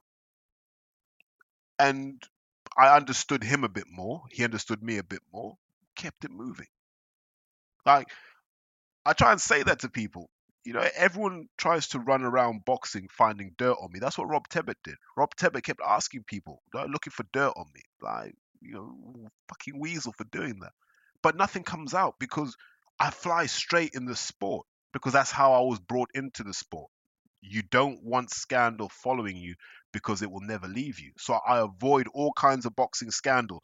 Like, you know, ladies may jump in my Twitter DMs I'll just be polite, say thanks, but no thanks, all that sort of stuff, because I don't want, I don't want the drama. It will just distract from, from what I'm trying to do, and that is to build something where people look back and they go, you know what, that line from New Age to Highfield Boxing to wherever else it goes, that was important in boxing. Because I still don't believe New Age gets its flowers, man we were the first like think about when when we started as a trio and all you really had was toe to toe right Yeah. all you had was toe to toe we were the- Boxing Asylum, give Boxing Asylum their credit in that they, you know, they've sort of done it and they're still doing it now. Like they're years of, of putting it in. I don't listen to it personally these No. days, but I've listened to it over the years and just their longevity, if nothing else, I incredible. I don't because of the abuse I got so I, I just I mean I'm I'm neither here nor there on those guys I wish them all the best by the way like I'll be honest wish them all the best I don't believe I believe that they were almost too they were, they were too far to be palatable because they were Mm, just yeah. in attack mode It's why I, I stopped listening, if I'm honest, and I don't know, probably earn me some attack online, whatever. I can give a fuck, really. Yeah. Um, but yeah, like it's it's not my flavour of doing things. No, but there's a lane for it, right? There's a lane for it amongst. It seems to be like Motherwell and Dundee and that part of Scotland, where you know it's a lot of Rangers fans, a lot of right wing views, a lot of a lot, a lot, of people with anti woke in their in their bios. You've just lost 1.5 percent of your listenership, Terry. Good, good, and it could do the cleanup. Um, but but it is but there's a lane for them and that's one thing i guess the pods taught me there's a lane for everyone like once you find your lane stick to it. It's like a, I, have this chat with with porky russ all the time and i say who are you in this? Are you are you the guy that does the boxing asylum type content? Are you the the guy that fights hard for the fans? Which one are you? And i, I think like when you're trying to monetize like he is you, you kind of have to jump between them so that's why he does a shit ton of videos, right? So he's got to cater to so Yeah, many different audiences. And I admire him for that because I'm like, mate, that must be draining. I do one, I know where it's where it's aimed for, and as long as it lands there, my job is done, right? That's it, and, I, and, I, and I'm okay with that. But he's got to churn it out for the member section and do his numbers, and I admire that. But it just means that you're you're not immune from some of the more recessive and degenerate sides of the boxing fan base. But that's why that's why I don't do massive takedowns because it gives people a green light to come after you. And I know people and people have tried it. You know, they try and and I don't get that, Martin. You know, this is just boxing and it's entertainment around boxing. Why would you try and ruin someone's life? Why would you try and ruin someone's business? Why would you be saying, ah, why, why, why have you got this guy in your organization? Why try and get people cancelled? Like, what, what does that do to you? What does that do for you? Oh yeah, we, we, got this guy shut down. Okay, cool. Now what? We're just gonna go on to someone else and do it again? Why? No, no, I'm with you. Um, from that, what would you say your lane is if you had to pick one? Because I've got a view on it. I'm interested if it aligns with what yours is. I think I said at the beginning, it's it's the pe- people I'd like to have a beer with, but that's quite a broad church. Nah, we got to narrow it down from that. That's that is too broad. Yeah. If you could say one specialism, boxing as a let's take it from the whole, like the the holistic view of boxing. If you could then narrow that down to one stream of it, whether it's breaking down fights, whether it's the financials, whether it's the broadcasting, whether it's what's your what do you think your your best lane is? Because I'll tell you mine, and then you can think about yours. Okay. And I, it's quite clear to me because the bit that I enjoy listening to the most. Um, and that's where you analyze what's going on, either right now or where people are being positioned on the chessboard to be moved towards. And that could be through broadcasting conversation. It's not necessarily around just about fights, it's not necessarily just about broadcasting. I enjoy that analytical breakdown because I think, again, this turned into a Terry fucking love fest for episode 200. But the way your brain works is incredible at times, and your sort of analytical breaking down of certain aspects of things, I really enjoy listening to in conversation with you, out for a beer. But when I'm lucky enough to also be the listener on a podcast, that's the bit that I think you excel at is being able to take what we see and then put an angle on it that tells us what we might see. Yes, and I, cause I was going to say, like, my strength is just seeing how this whole thing hangs together, and it's because I've kind of done so many different things, Martin, in boxing, and I've been involved in so many different things over the years, and I, like I always go back to those years I used to sit there and be like Frank, who later became Kellie Maloney, and Bunsey would be there, and there'd be a few other guys, and there's Mick and there's Keith Bristol, and everyone, all these old timers are just talking boxing, right? And I'm just there in my head thinking, okay, so that's why he did this. And I'm "Uh, and I'm piecing this picture together. I'm like, so this is how this game works. And this is where the value of doing an apprenticeship is. Because you th- they give you that kind of that macro view. And then as you get involved in boxing, as long as you got that macro view, the little bits that you get involved in, you understand how that fits into the into the macro. That's why when I meet promoters randomly, I can sit and have a conversation with them and I can say, but why are you making this move? Okay, cool, but who's invested in that? Like why would why why would I buy a ticket for that? It may be a fight you like to make, but why would I buy a ticket for that when these two guys are on completely different journeys? Yeah? We need intervening fights that bring them closer together. You know those sorts of conversations, like you know, because I get how this whole thing hangs together. Um, yes, I can break fights down to an extent because, like, I watch a lot of them. Um, but there's other stuff I'm not great at. like, you know, I, I, I couldn't do a tear down piece.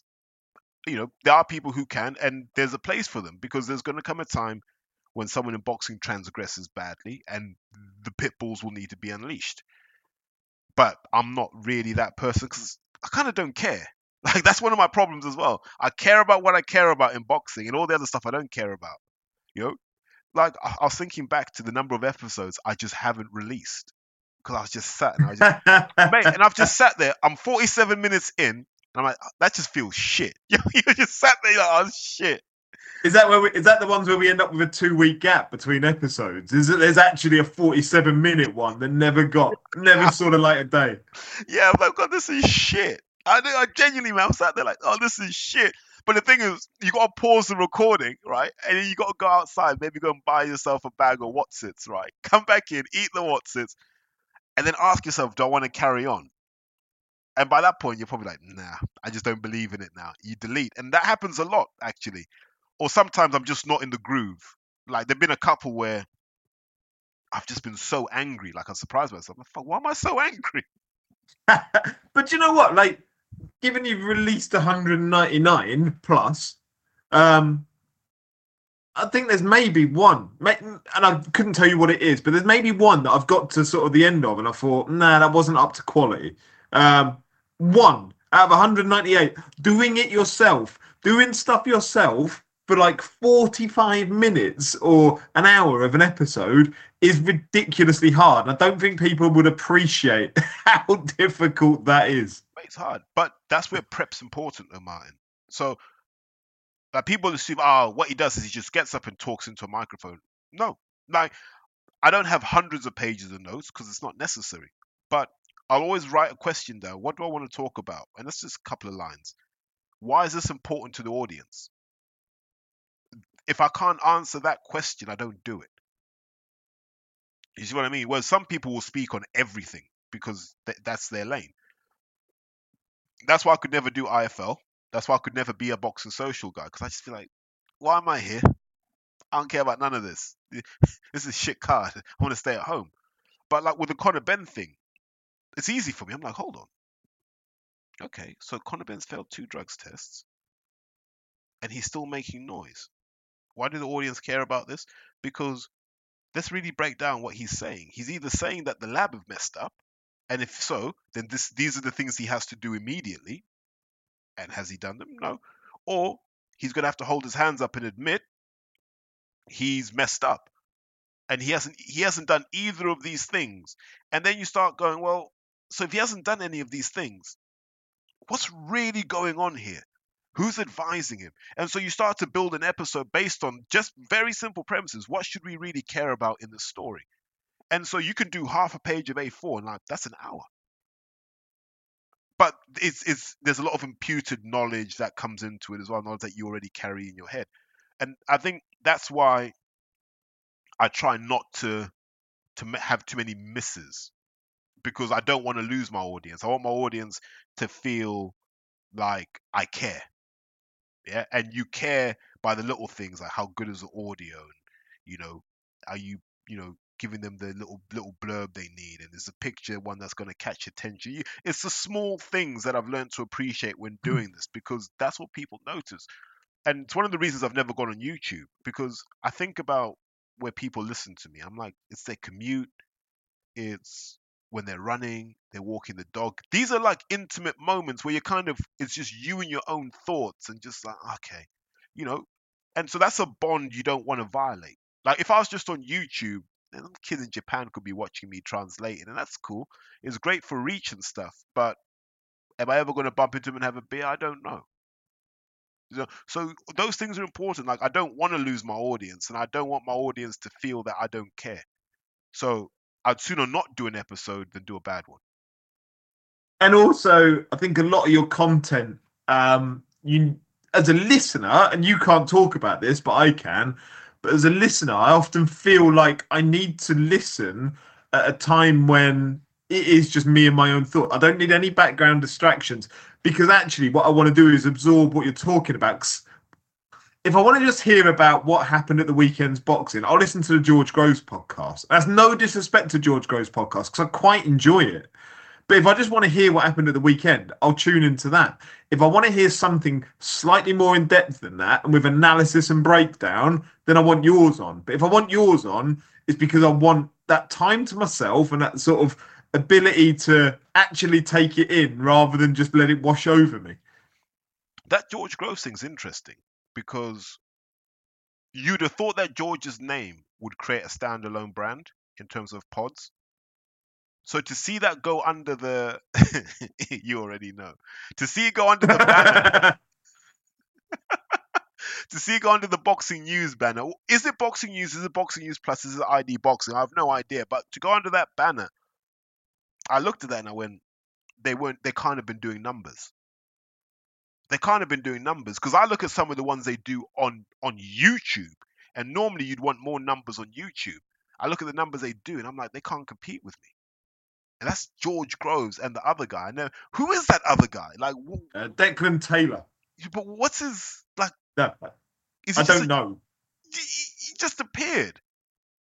Like, who is this guy? But listen, but I see people go on there, right?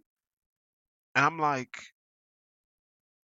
okay, you you you all want to go in here? What? Because it's George Groves. You don't care about actually like really penetrating new markets and triggering new conversations about yourself. Okay, cool. Let's act like I don't exist. That's what makes me driven and determined, Martin. Actually, is I want to be big. I want to be bigger than them. I want to be bigger than some of these boxers. Like I genuinely, genuinely do. And like this, what it's a rare moment of megalomania that I really get, where I'm like, I don't want to, because I shouldn't have to. Like, what the fuck am I begging? I'm not begging no one to to jump on here. We're doing numbers without people. Because someone asked me the question, they said, "Who would you get on if you could?" I said, "Uh, "Not many people." Spider Richards, yeah, but because Craig and I go back a long, long way, like there's a great episode potentially between like JP Spider and a couple of other guys where we all we talk about the the old days. Like, there's some funny stories. Um, but I, I do I watch people who, who they're like, "Yo, T man, I'm gonna do your pod soon." No, no, no, no. Then I see them on that George Groves one, and I'm like, "Oh my god, they just, I didn't learn anything from this. Man. This is this isn't great." You know what I mean? And that's no shots to, to George. I like George. I've got a really high opinion of George Groves. Um, I love the fact that he's back at Dale Youth helping out, um, being a good role model. I love all of that stuff. But this podcast thing, man, like like I said, I'm the Gareth Barry of this. like, you know what I mean? Like, I, have seen seen a lot of come, seen a lot of go. I've seen Kugan try it. Whatever happened to that fight within stuff? Done. It's a wrap. Yeah, I mean, I, I never quite understood that, in that you've literally got IFL sat there as a platform. Uh, Why have you now got a standalone fight within when you were already doing one hour sit downs every week with Eddie Hearn talking about some fighters and then sort of top and tailing it with some inspirational stuff about life?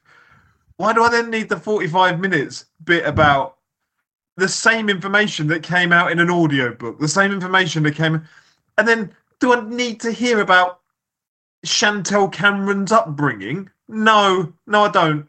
I never will. Um, We summarized Chantelle Cameron's whole life very simply in the New Age. We said that's the kind of girl that's just outside the shops and she'll fight anyone. That's Chantelle Yeah. Cameron. There you go. yeah, That's and I, yeah, and, and so I picked Chantelle sort of a random there because it's the one that sprung to mind. But you could apply that same conversation to any boxer that had been on there. Um, but I need to rewind this right back to when asked about two celebrity or boxing endorsements that you'd had, um, and the other one was Joe Gallagher. Like, I don't know how randomly it was or not. Just sort of appeared on a boxing interview one day, and he was like, "I don't listen to any of that boxing stuff. None of it's of any interest to me." apart from the uh, the Beyond Boxing podcast. I listen to that. I love Joe. I, I I I love Joe, and I love Joe because as I've got deeper into this coaching thing, I understand what that man has done. Like, look at how many kind of waves of fighters Joe's turned out, um, and the system is doing everything it can to silence Joe and to marginalize Joe. But now look at look look at Joe, right? Joe is one of the most important Brits in Saudi Arabia when it comes to boxing. People don't talk about this, but Joe Joe will be the mastermind between like Saudi amateur and professional success. Like with the seeds that he's planting now, whew, he'll be cooking, man. Like Joe, I've got a lot of time for Joe. Like every so we, we message each other every so often, and like you know I might ring him. I never know if he likes it when I ring him or not, you know. But I always just ring him because because I can. But I think Joe's a class act. I think boxing should treat him better. Um, same with Jane Couch as well. I don't understand why these guys can't be heard on TV. I'm bored of the same voices. Why can't we get Joe Gallagher giving us that insight into how did it go wrong or how did it go so right? Joe will understand that. I want more of those guys. I want a Clinton Woods on there. We don't celebrate our truly world class people. Like we celebrate mediocrity. Um, I'll go back to the interview Johnny Nelson did with Boxing King Media, and like he was responding to the accusations that he's a company man. And Johnny Nelson said something that I don't think people really understand. And Johnny said, "I was a long time world champion. Like, who who the hell can tell me anything about what I see in the ring? I've seen it all." And then people forget how hard his career was in the beginning. And you know, like when you're losing as many fights as he lost in the beginning, Martin, you're questioning everything. You're over analyzing everything. So no one's really going to know boxing like Johnny Nelson. But when when you look at the rest of them, You tell me Clinton Woods is not more deserving? Why why can't we get Calzaghe on there? Like these are guys that we want to see, guys who who operated at that top level. Get them on there and say, what is it like being at the top of the tree? But I mean, we we get these clodhoppers, don't we? That's what we get because I don't even know, man. Like it's depressing.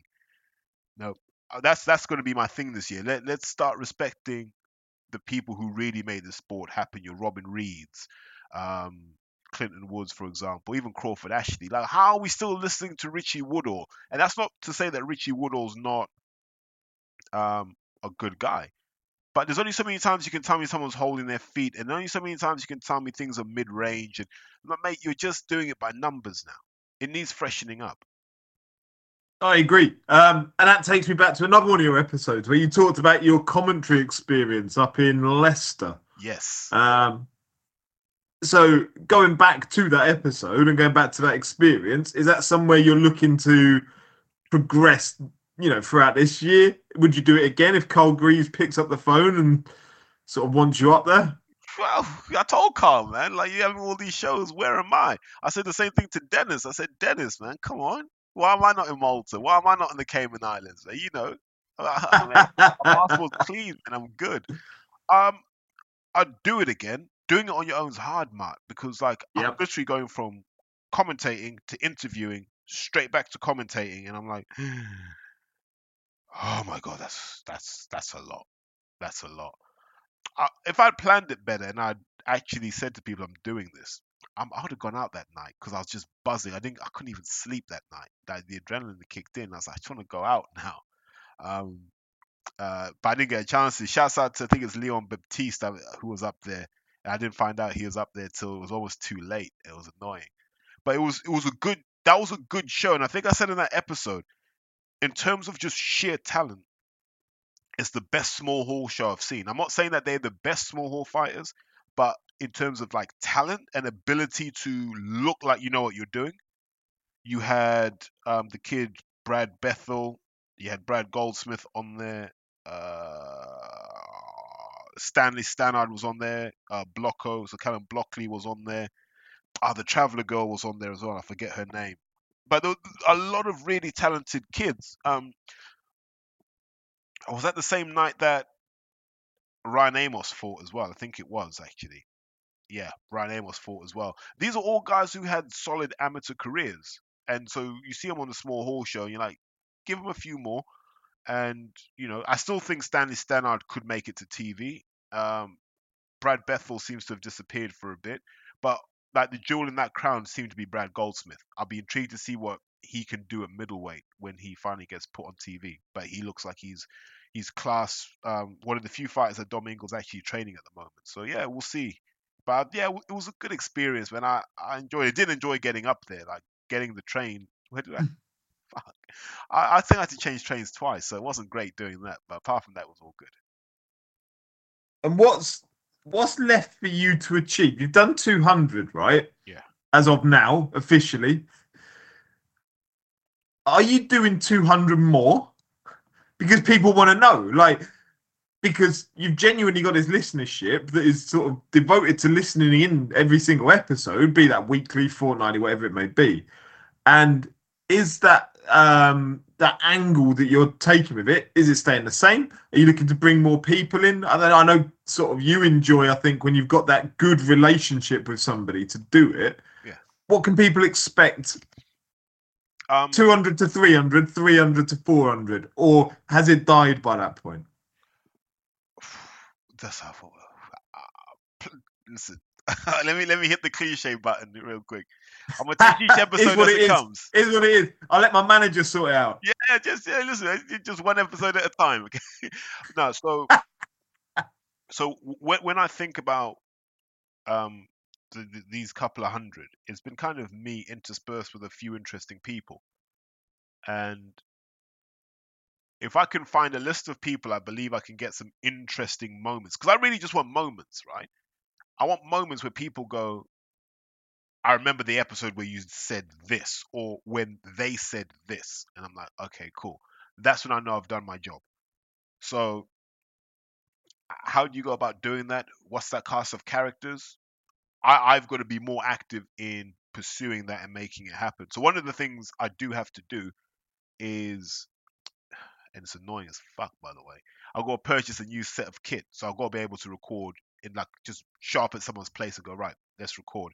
I don't want to be lugging around a big fucking oh, what is it like a seven track recorder and condenser microphones, mate. Like, do you know what I mean? Look, look, I, I- mate, I don't, look, I don't want shit like this.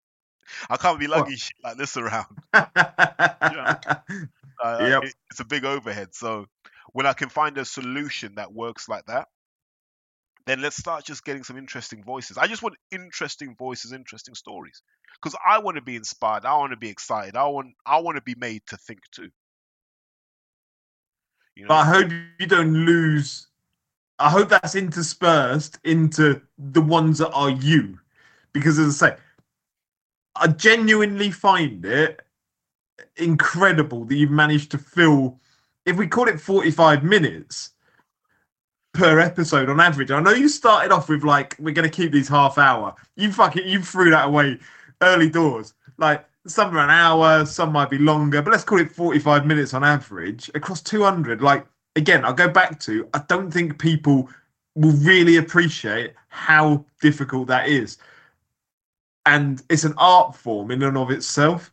Um, but people enjoy those. So, like, as much as it's great to hear the other voices, I hope there's still a core product that is just Terry Chapandama analyzing the sport and the fucking car crash that is 90% of the time. I think there will always be episodes where something will happen, and it has to just be me, right?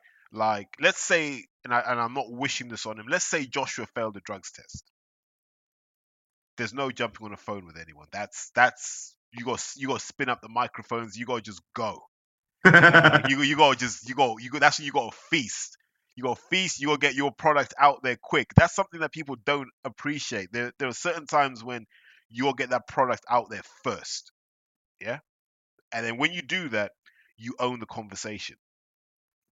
Our Conor Benn thing, I was like, oh, you just failed the test. Go get something out now. You know, uh, and I, I've made a made a healthy living of of that kind of Benn thing. But you have to. So I think there'll always be something where I just want to talk sometimes. You know, just surrounded by my own thoughts. But where I think there's an interesting conversation to be had, I want to be able to have that too. And I think that's probably something I I slipped off, I think, if I look at the last hundred episodes, because because people let me down. And this is a bit that no one no one really gets to see. You put a lot into this sport. Um, your brain, your hands, your elbows, your shoulders. You put a lot in to help people, right? And when they call you, you pick up. You don't wait two days. You pick up. What's going on? You good? What's happened? What's the problem? So if I say, yo, let's jump on doing an episode next week, I'm not even saying tomorrow. Let's do an episode next week. I know you ain't got a fight for a while. What the hell's more important than that? Bear in mind what we've talked about earlier with boxers. What is more important than that? Nothing. Nothing. And so when people kind of don't understand that, it makes you question why you do it, right? You're like, what am I doing it for? And that's when I had to fall back in love with myself and go, I do it because I want to fucking do it. Fuck them. That's how I feel a lot of times. Like, I, I, I want to do it. I want to do it, and I want to do it for everyone that listens. And if it means that I never have another guest again, I have no fear of that. Because, you know, you do. You get a bit nervous when you see these other pods with their guests, and you're like, eh, what's that doing for them? And then when I saw it wasn't working for George Groves' thing, I said, nah, listen. That's when I said, let me be. Let me be the, the figurehead. Forget it. If if you don't want to jump on my thing, that's okay. That's okay. Let's see what numbers you do. When, when, when the belts are gone, and you're now texting because the belts are gone, you're texting now because those people that were around you promising you stuff, giving you tickets to this game and that game and this event, now they've gone on to whoever's got the belts now. Now you want to start talking about, mate, we should do an episode. No, no, no, no. It's not how this game works, man. I remember, I remember who stood by me when I needed people to stand by me. And this was true, just not just in a podcast sense. It's true in life, man. The number of people I've had to cut off in the last year because they didn't stand, tr- they didn't stand true. And that's one of the things when you say what's coming next is that higher standard of like ethics. Look, I look at that kind of 2016 group, like the lads who really kind of crossed over and turned over 2016. We should have all stuck together. We'd have been a force. That group would have just been incredible. But everyone allowed these side conversations to happen. Um, you know, you've got people who call themselves the not. let me stop. Um, you know, wanting to manage fighters, and you ain't even renewed your license. So what the hell are you doing? Like, what are you? Do you know what I mean? Like, and I'm like, yo, cancel the contract, man. If people aren't serious, they're not serious. But having said all of that, can I just, I just want to say this. I used to get a lot of shit from people about John Pilato. Oh, he ain't as good as you say he is. Uh. You know, if someone were to say to me, like, your Mount Rushmore of boxing, like people you just respect, JP's up there. You know, for the last um, eight years, we've spoken at least two or three times a month, me and John. Like, we spoke the other night because he's just bought himself a G63 AMG. right? so, so he calls me up and I say, John, the longer I know you, the more I realize I don't know you. And he's like, because he was because because he had a Range Rover before that, right? And he was like, I'm thinking of downsizing. That's what he said to me. Like, I'm thinking of downsizing. like it's a five bed. Yeah. So I'm like, all right. I love it. Yeah, yeah, just down, downsize. Okay, that makes sense. What do you need a big car for anyway? That's what he's telling me. Then, then, he's got the fucking G63. And I said, the, only- the only way you've downsized is I think this is the shorter wheelbase than the Range Rover. But I talked to John, and we just talk about everything about life and all this sort of stuff. And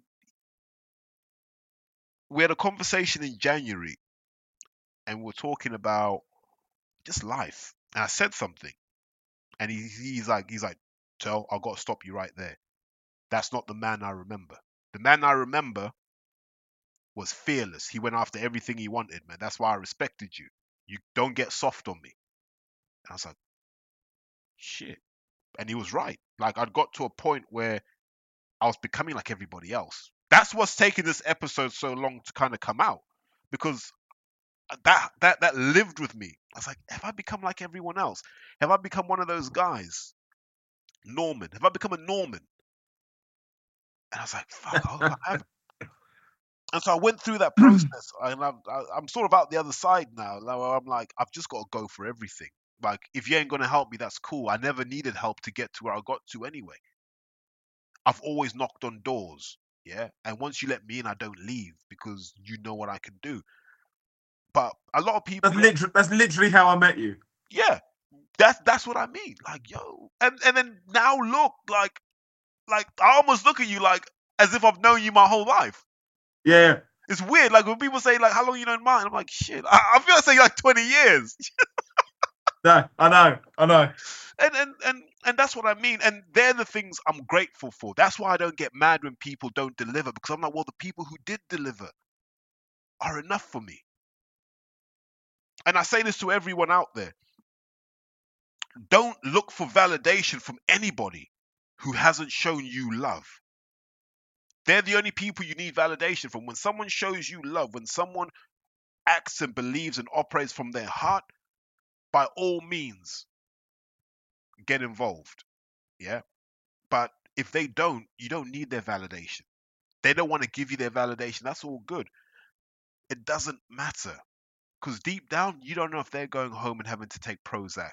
You don't know. I'm past caring now because I think I said it in one of the episodes. Boxing's this weird arc where you start off with nothing and you've got one group of people. You start to get belts, attention, and so on and so forth. And you get the wrong people in your ear. Yeah, you get a lot of people in your ear talking and they know best and they can do this for you. Um, you know, and I imagine that's what happened to Ben Whitaker where people were promising him stuff and didn't deliver. Because you don't hear him shouting out 258 anymore, right? Yep. Name me a good 258 case study that's not Anthony Joshua. And even then, this guy was doing Lucas Lucozade deals for a quarter of a million a year. Olympic gold medalist doing Lucozade deals for a quarter of a million a year. And Lucozade were, mate, we've had an absolute touch here. And that fucking Belgian Malinois, what's his name? KD calls himself a marketing genius, yeah? Fucking idiot. But this is what boxing's full of. So on your way up, you get these clowns like KD wanting to be involved, not because they can help you, but because you can help them. Right? And then you might lose your belts and you might have to work your way back up the ladder. Now you start calling the people who you were talking to on your way up. Why? Because the KDs have gone on to the next project and the next project and the next project. And now you're there at home and you ain't getting tickets to nothing. And the money's not what it was before. Maybe you got to pay the tax man and this, that, and the third. Yeah? Then it's like, oh, you know what, man? Let me ring Tell, see what he's up to. Nah, nah, nah, nah, nah. Nah. That door closes. I I know I know I know who stands behind me. And I, I, I, had to, I had to take that sidebar because it wouldn't have been a fair rep- representation of the last 200 episodes if I hadn't talked about some of the dark sides to it. Because, you know, we can all be optimistic about things, but there are times where I'm like, I can't believe you do that. But then I just say, look, let's see what happens when when the next shiny young thing comes through and you're just a you're a B side guy. And then you know that that touching on the dark side of all of it. Um, again, purely from a listener perspective, um, there are I don't know. Let's call it one in 15, one in 20, one in 25 of the episodes where you end the last five to 10 minutes completely off boxing. Just sort of the only way I can describe it is a little bit like, um, and I'm going to have to contextualize this straight afterwards so I don't sound like a dick about it. Um, Spencer Fearon esque, where he likes to be inspirational to people, but actually yours comes over as authentic and meaningful rather than because you're trying to do it for an Instagram video that you can try and get out and keep retweeting and retweeting and retweeting and retweeting. You do it, and then that's it, sort of cut and dry, give that message to people. What I love about it though is the amount of um, tweets back to you that I see on the back of episodes of people like tell love that five minutes at the end. Like that really meant something. Like that hit home. That was and i say it's not that often that you do it. Um and again it's sort of when as a listener it makes you just stop and sit up and take notice of that little bit at the end there's like okay if you're having a tough time it's not to say that you've got the answer for it it's just say everybody goes through shit sometimes mate, hundred percent. Like I remember, um, I was at what was a weigh-in? I was at a weigh-in at the Wembley Arena. and We were talking, um, you know, like the old heads all talking, and someone someone asked me this: Do you get much shit online for having albinism? And so I said, I said people try, but the thing is. I survived it in the real world. You think I can't just turn my phone off? Like, you know what I mean? Like, things like that can't hurt me because I survived it in the real world. But more importantly, I can still sleep with women that these motherfuckers dream about. and that's a fact. I can. So let me just, I'm going to take a little segue here. I'm going to come all the way back to the point I'm making. I remember I went to a, went to a funeral, right? Guy that we all played rugby with went to a funeral and I got into it with one of the guys I used to play alongside. Um, and he was upset that I slept with his ex-wife. And he's like, he's getting all emotional. And then one of the other guys said, "Why did you do it?" And I said, "Remember when he used to call me an ugly fucker?" I was like, "Well, there you go." You know, I had to just let him know that, you know, that woman he worshipped, man, is a jump off. And he lost his mind, mate. He lost his mind.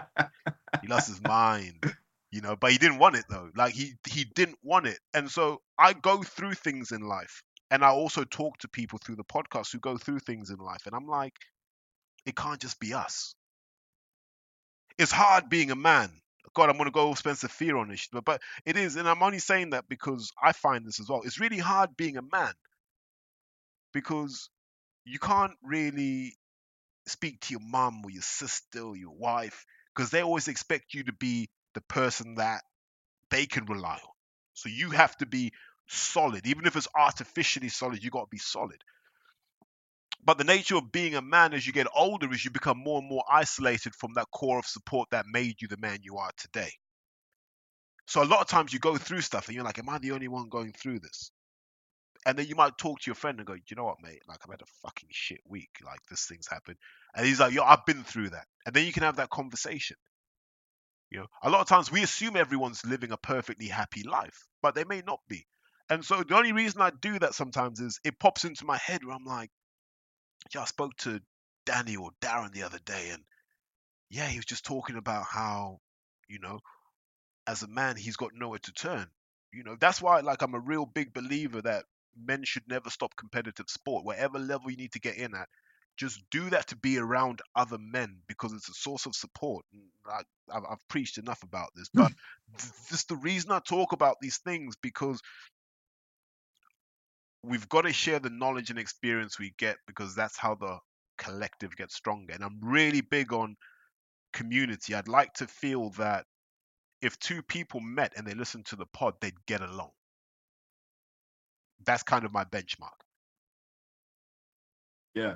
Oh man, it's um, as I say, sort of there are moments I've listened to it and thought, yeah, do you know what? Like, it, it may be whatever you're talking about isn't what I've been through that day or that week or that month, but there's something that relates and resonates in some way, and it's always sort of like just a little reminder that blokes, because I don't know the demographic of your listenership. I would take a, an educated punt based upon boxing fans. Ninety percent of it's probably blokes. Yeah. Um, But man, on, a, yeah, si- just- on a side note, hammering that guy's ex-wife, fucking brilliant, fucking brilliant. You know, you, you know, you know, you know why? Because he lost the house to her. Yeah, So you're in his the house? same bed. Yes, in the house he paid for, in the bed he paid for. After all the stuff, like you know, like you gotta bear in mind, this guy was giving me shit when I was 17, right? And you know, when you're young, you gotta swallow it. You're like, okay, he's older, he's older. And we had a few scuffles over it, and then then he got kicked out of the house, right? And I, I laughed, laughed my fucking head off. And so this is this is after I finished uni. And I saw her on a night out, and I was like, "Do you know what? Whatever it takes, I'm I'm, I'm doing this, doing this. And so we get talking, and I was like, "Yeah, yeah, really sorry to hear about all of that. No, no, no, okay, look, let's, let's have a drink, man. Celebrate your freedom and all that sort of stuff, right?"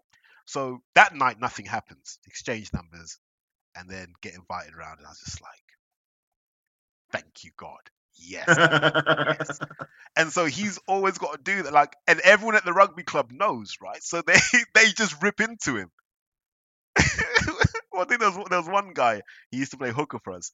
He's like, I don't think you want it back after he's been in there. Mate. But but it, it, it's rare that I get that vengeful, man. Like like even with Tebet, like you know, I, I think we're at the point now where it's just a bit pantomimey. I just do it now because you know, just kick a man when he's down sometimes. Like I saw him at that at Azeez weigh-in. Like he he his head he didn't even want to look at me. I was like, oh man. All he had to do was just apologize. He'd have been cool. I like the fact like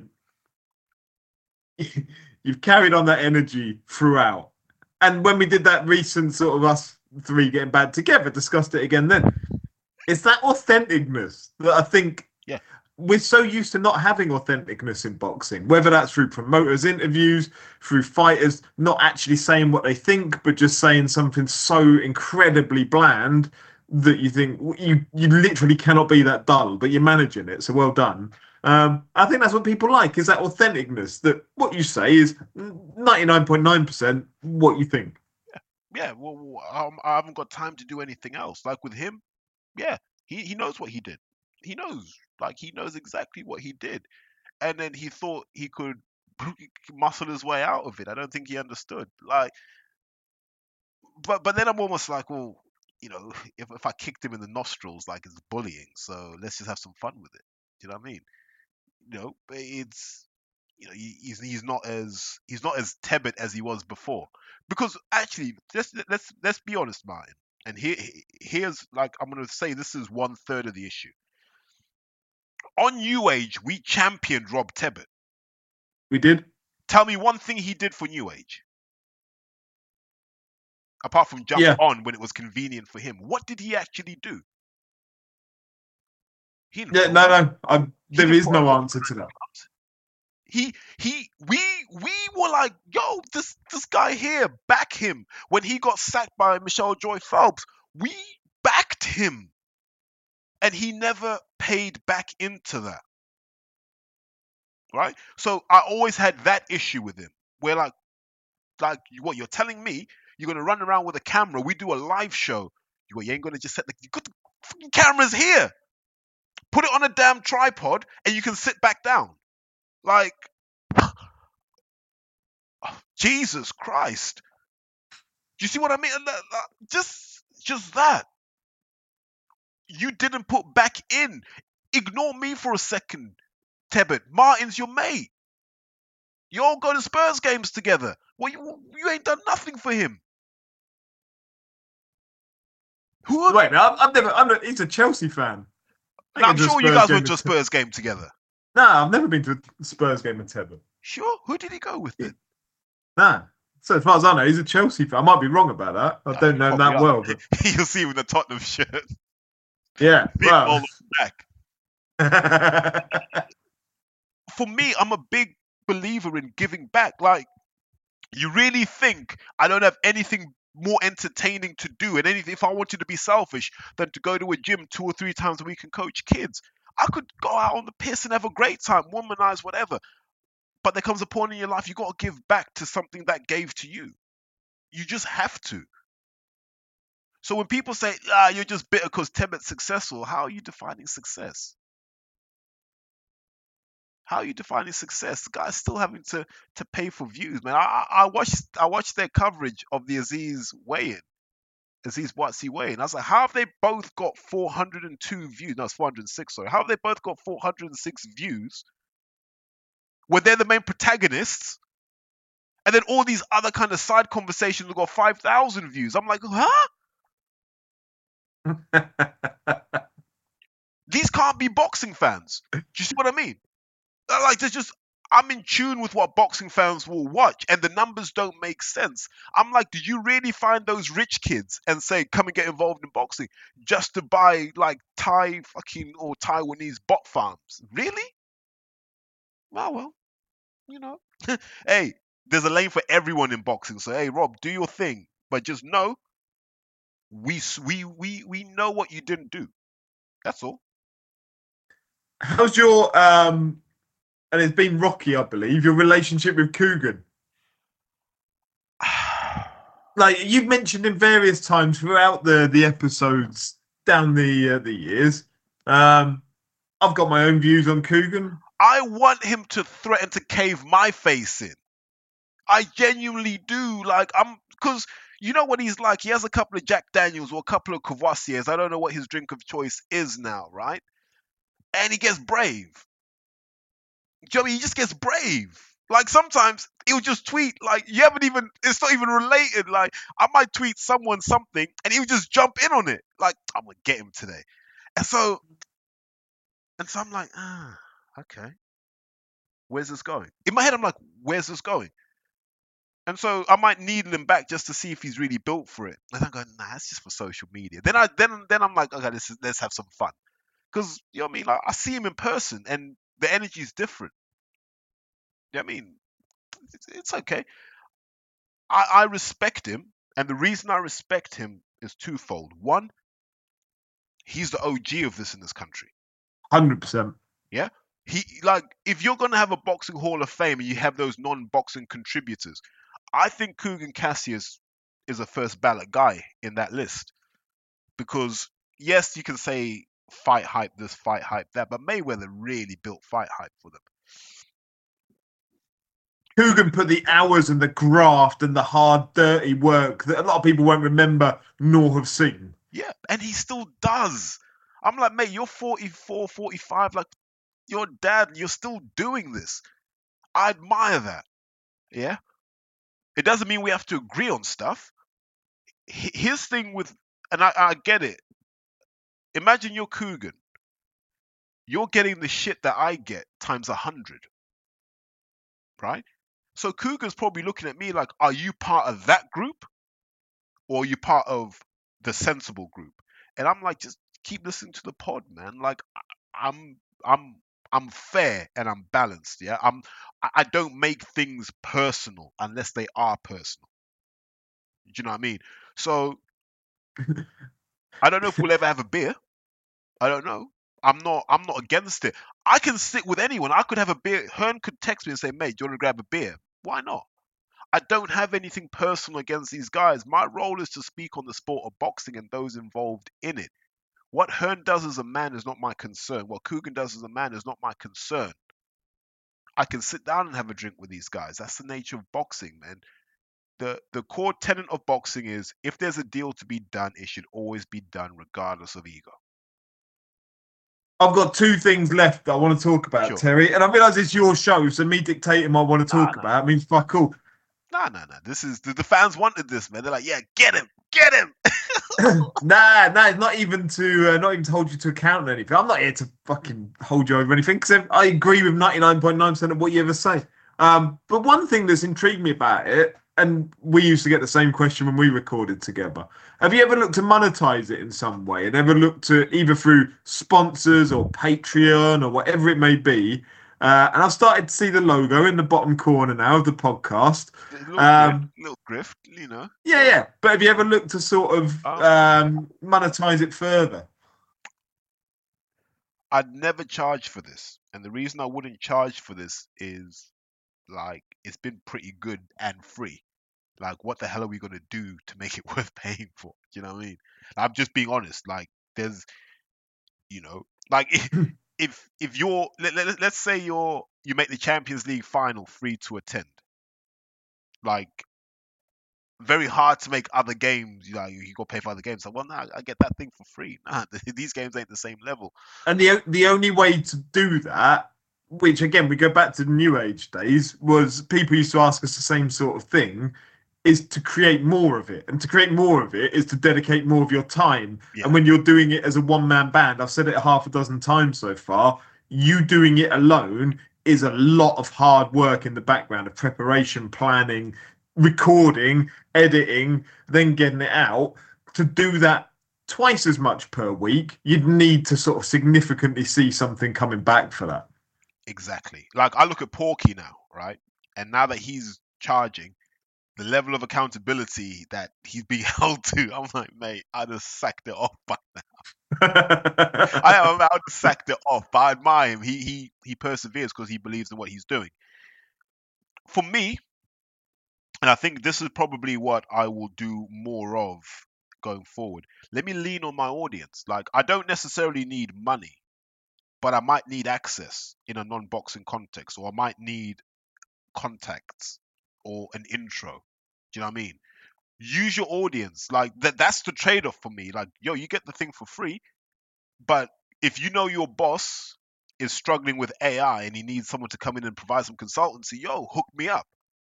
Do you know what I mean? That sort of thing, that that sort of barter for me makes sense because it enriches the whole. Because then, if I know what people do, I can link people together. I'm like, hold on, you need to buy this. I know a guy who's selling it. You guys talk to each other. That's when it becomes great, and that's that's when one plus one equals three. Now, how to do that is the the million dollar question. I think there's a way to do it, but it's about doing that. But it will happen incrementally and slowly. And that's the payoff for me, as opposed to the money, because boxing is not that kind of sport. Like I, I listen to football pods like um, John Obi Mikel's one, which is really good actually. Um, there's another one called Under the Cosh, which is not not quite celebrity type footballers, but footballers with interesting stories. So today I was listening to the story about Andy Todd breaking Phil Brown's jaw. I was like, Jesus, I didn't know anything about this. So those guys can charge because if you if their numbers are believable, they're doing a quarter of a million spins. In fact, they don't even need sponsors at that point because it's sustainable. I don't know anyone in boxing that can do those numbers consistently off one off one video, because then it becomes viable and sustainable. Um, boxing, you're going to top out at about 10k, and if you've got a CPM of about three quid, 350, you're making 30 to 35 quid a video. Ah, it's nice, but you know, to do that, you're sat in a studio. That's probably costing you more money anyway. That's why when I see some of these boxing shows and they're in a studio, I'm like, how is that viable? Do you know what I mean? Like, how is it viable? It's not. That's why you see the Weasels renting out their little podcast studio, right? Like, thanks but no thanks. Like, you know, uh, me, my equipment's here. Um, I've done close to 300 episodes. The equipment cost me about 900 quid. That's three quid an episode. It's not bad. That's not a bad ROI. And you I mean, if we get to 500 episodes, it's two quid. So I'm not. You know I mean? I'm not overly concerned about the commercials on that side. What I am concerned about is, you know, if I can use this to to enhance my address book, 100% makes sense. Do you know what I mean? But if if you're out there trying to be a Tebet and be like, well, I ain't gonna help him. I'm gonna listen to the pod but not help him. That that's not the spirit. That's not the audience we're trying to attract. And so the message on the back of that is that to turn it around, if you're listening, and not just to this one, but any point in the future, and there's something that you think would either benefit Terry on the podcast or benefit Terry in the AI world, Or life, yeah. You know, you do yeah, everything. sort of a- actively bring it rather than passively wait to be asked to bring it. Because people aren't great at asking for sort of that that introduction that help that assistance. And also they may not know that you can do it. They may not know that you've got those contacts and links. If you've got them bring them. Bring them to the table and it helps everybody eat to use terry's phraseology. One hundred percent. But but the thing is, Matt, and I'm not asking people to do stuff that I don't do. Do you see what I mean? yeah Like and i know you do and i know you do Yeah, like randomly, there was a request, right? Someone just said to me, mate, uh, we need we need five boxers to do an Under Armour shoot with Anthony Joshua. I'm like, all right, cool. And I pass the work off to to to Carol that runs Wandsworth. I'm like, listen, if you can get five people to do this Under Armour thing, bang, you guys have got it. Now, I could have said, yo, cut me in on whatever they're paying you. No, it's not that. It's share, man. Help help everyone grow and hopefully like you grow with it. So that's what it's really about. Like I'm always gonna be a guy that will try and help where I can because like me sat on knowledge and opportunity that I can't maximize. It's, it's a height of stupidity. Right, I've got one more thing before you sort of wrap up your own podcast. I've made a little quiz, right? Okay. I've gone back through all 200 episodes because you know I'm about due diligence. Yeah, fucking hell. And I've taken the titles of all 200. Oh Jesus. In points, I've had to interpret them for the sake of doing this. Now, we're going to play a game of higher or lower. And I'm going to give you two. No, no, no, no, no. Two words or names. And you've got to tell me if the second one is higher or lower, how many episodes you've dedicated to that subject or name. Okay. Shit. okay. So I'm going to start you off a nice, easy one, right? And I'm not going to go through all of them because there are 200. But the zone, you've got four. Four about the zone. That's not bad. Amir Khan, higher or lower? Lower. Lower, three. Yes. Amir Khan, three. Higher or lower? Josh Warrington. Higher. Four. Whew. Higher or lower than Josh Warrington? Deontay Wilder. Higher. No, two. Oh Are God. surprised. Are surprised. Higher or I won't go through too many, I promise you. Let's give you an easy one. Higher than lower than Josh Warrington, Anthony Joshua. Higher. Way higher. Eight, 18. Way higher. There's only one name that can go higher than that. Everything else is going to be lower. 18, Anthony Joshua. Higher or lower than Anthony Joshua? Eddie Hearn. Fuck. Higher. No, 17. You topped out on Joshua. Good consistency between them though. Yeah. So we'll go lower. you know it's lower. Frank Warren, Lower. That's got to be like eleven. three. How's he escaped? So this is about the titles. Now you may well have discussed it Ah, within sort okay. of the, the body of the text underneath and within the episode. So three, I'm down to my last few now, and I'm going to give some honourable mentions at the end. Higher or lower than Frank Warren, Eubank Jr. Higher. No, three as well. Oh. Trick question. Sorry. Yeah, that was. Yeah, you fucking hell. Higher or lower than Eubank Jr. Denzel Bentley. Lower. Lower two. Uh, last two, right? Higher than lower than Denzel Bentley, Terence Crawford. Higher. Four.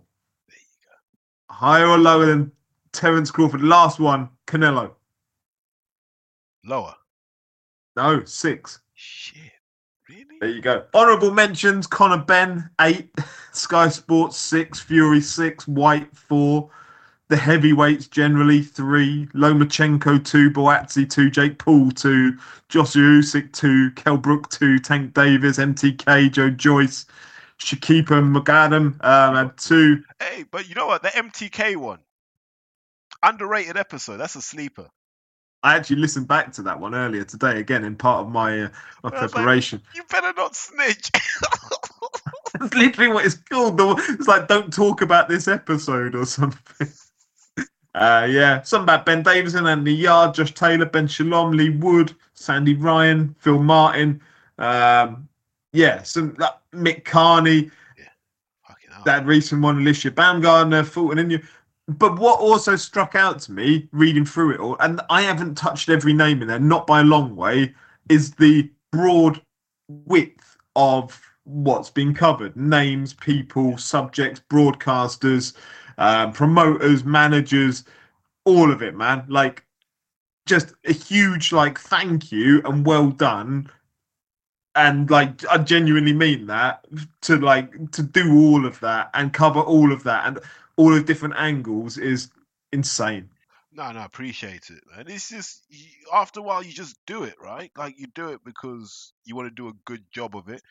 You know, it's interesting you you you, you came up with that quiz because what I'm trying to build at the moment, Martin, is um, an AI model, right, or machine learning model, really, where I ingest all of the pods and it just transcribes all of them, right, and then start doing analysis. All right, how many times did I mention Josh? How many times did I mention her? And start to really pull that out and then overlay that with like okay what was really driving the numbers then Eh, do you know i mean overly complicated way of working out you know where to grow but what i don't want to do is i don't want to chase the numbers as opposed to i just want to create moments and if the numbers come with that it's great it shows that i've kind of captured the moment but i know the minute you start chasing numbers and this is the risk the minute you start chasing numbers you lose your soul Yeah.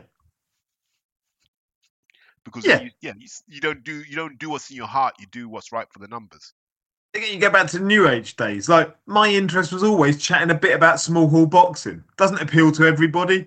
Sort of, there might be moments where people skipped over what I chat about with it, and I get, I understand why people wouldn't have any interest in it, but I did, so I'd still sort of chat about it, and uh, actually it opened up some really interesting conversations about the weeks and months and periods of time where it's shit as a product, and then it's sort of, you know, it goes through roller coasters. It's up and down, and uh, Yeah. but it was always an interesting chat. But you see it now. You know, Steve's Steve's got his chest puffed out again. He's he's seeing the future. Why? Because you know what it is. It's because of what I talked about before. People got in ears and said we could do better than this guy can, and they went, "Yeah, I guess you can," and it didn't turn out that way. And so they've had to come back. And this is a lesson people need to learn. Don't don't believe what you can't verify. Do you know what I mean? Like, and I hear this all the time. Listen, I can get you get you a deal with Under Armour, right? That's what they'll say. But no one ever says because you know what? When you're a young boxer, you're like, yeah, yeah, yeah, yeah. You get me a deal with Under Armour, cool. But how much? How long for? You know, that's why people don't like me in rooms because I ask really obvious questions. Like, okay, cool, you got a deal. What are the numbers? Ah, well, we're still working on those. Oh, why are we having a meeting? What happens next time? Yeah, don't bring that guy, please. Yeah, just come on your own. right, I'm gonna have to wrap it up there because I'm No worries. tired. Yeah, we- Um, we've done a stretch. But again, it's an honor for me to be asked to do your 200th episode when other people would be equally and better qualified to do so. So thank you, and thank you again for your hours of input for us listeners. Mate, there's more to come. I promise you, there's more to come. Awesome, mate. Now, thank you. A pleasure. They'll never have seen that, by the way, because this is audio. But we, we take that to the grave. that was me making MTK gang signs. Mate, there's only here. They're the only gang left in this game. Now, mate, appreciate it. Thank you so much. Nah, you're welcome. Anytime, anytime. Yeah. Hey, we need to sort out. Are we doing? We're going to do May again in eh, in, in MK. May would be perfect. Perfect. When that sun starts coming out and we can sit out. Mate, that's why I had to bring the hat up. But we'll definitely do that. Yeah, mate, we've got to do that. That was fun. Um, Get the hat yeah. yeah. End was stronger than the, the end was stronger than the beginning, though. If I'm being honest. So so we need to we need to find a way of getting to that point earlier. we can nail that down. Don't worry. I can't believe that's May. Was it? It was. It was around about. It was around about that time. I can't remember. when Yeah, it yeah. came out. Yeah, no, we'll get it in the uh, in the diary, man. In fact, I'll send a message through after this, and uh, we'll get something started to be sorted Nah, perfect. before diaries fill up. Okay, no, let's do that. Top man, right, Terry. you thank you care. very much, man. No, appreciate that. Thank you. Bye. Appreciate you, dude. Take care. Bye.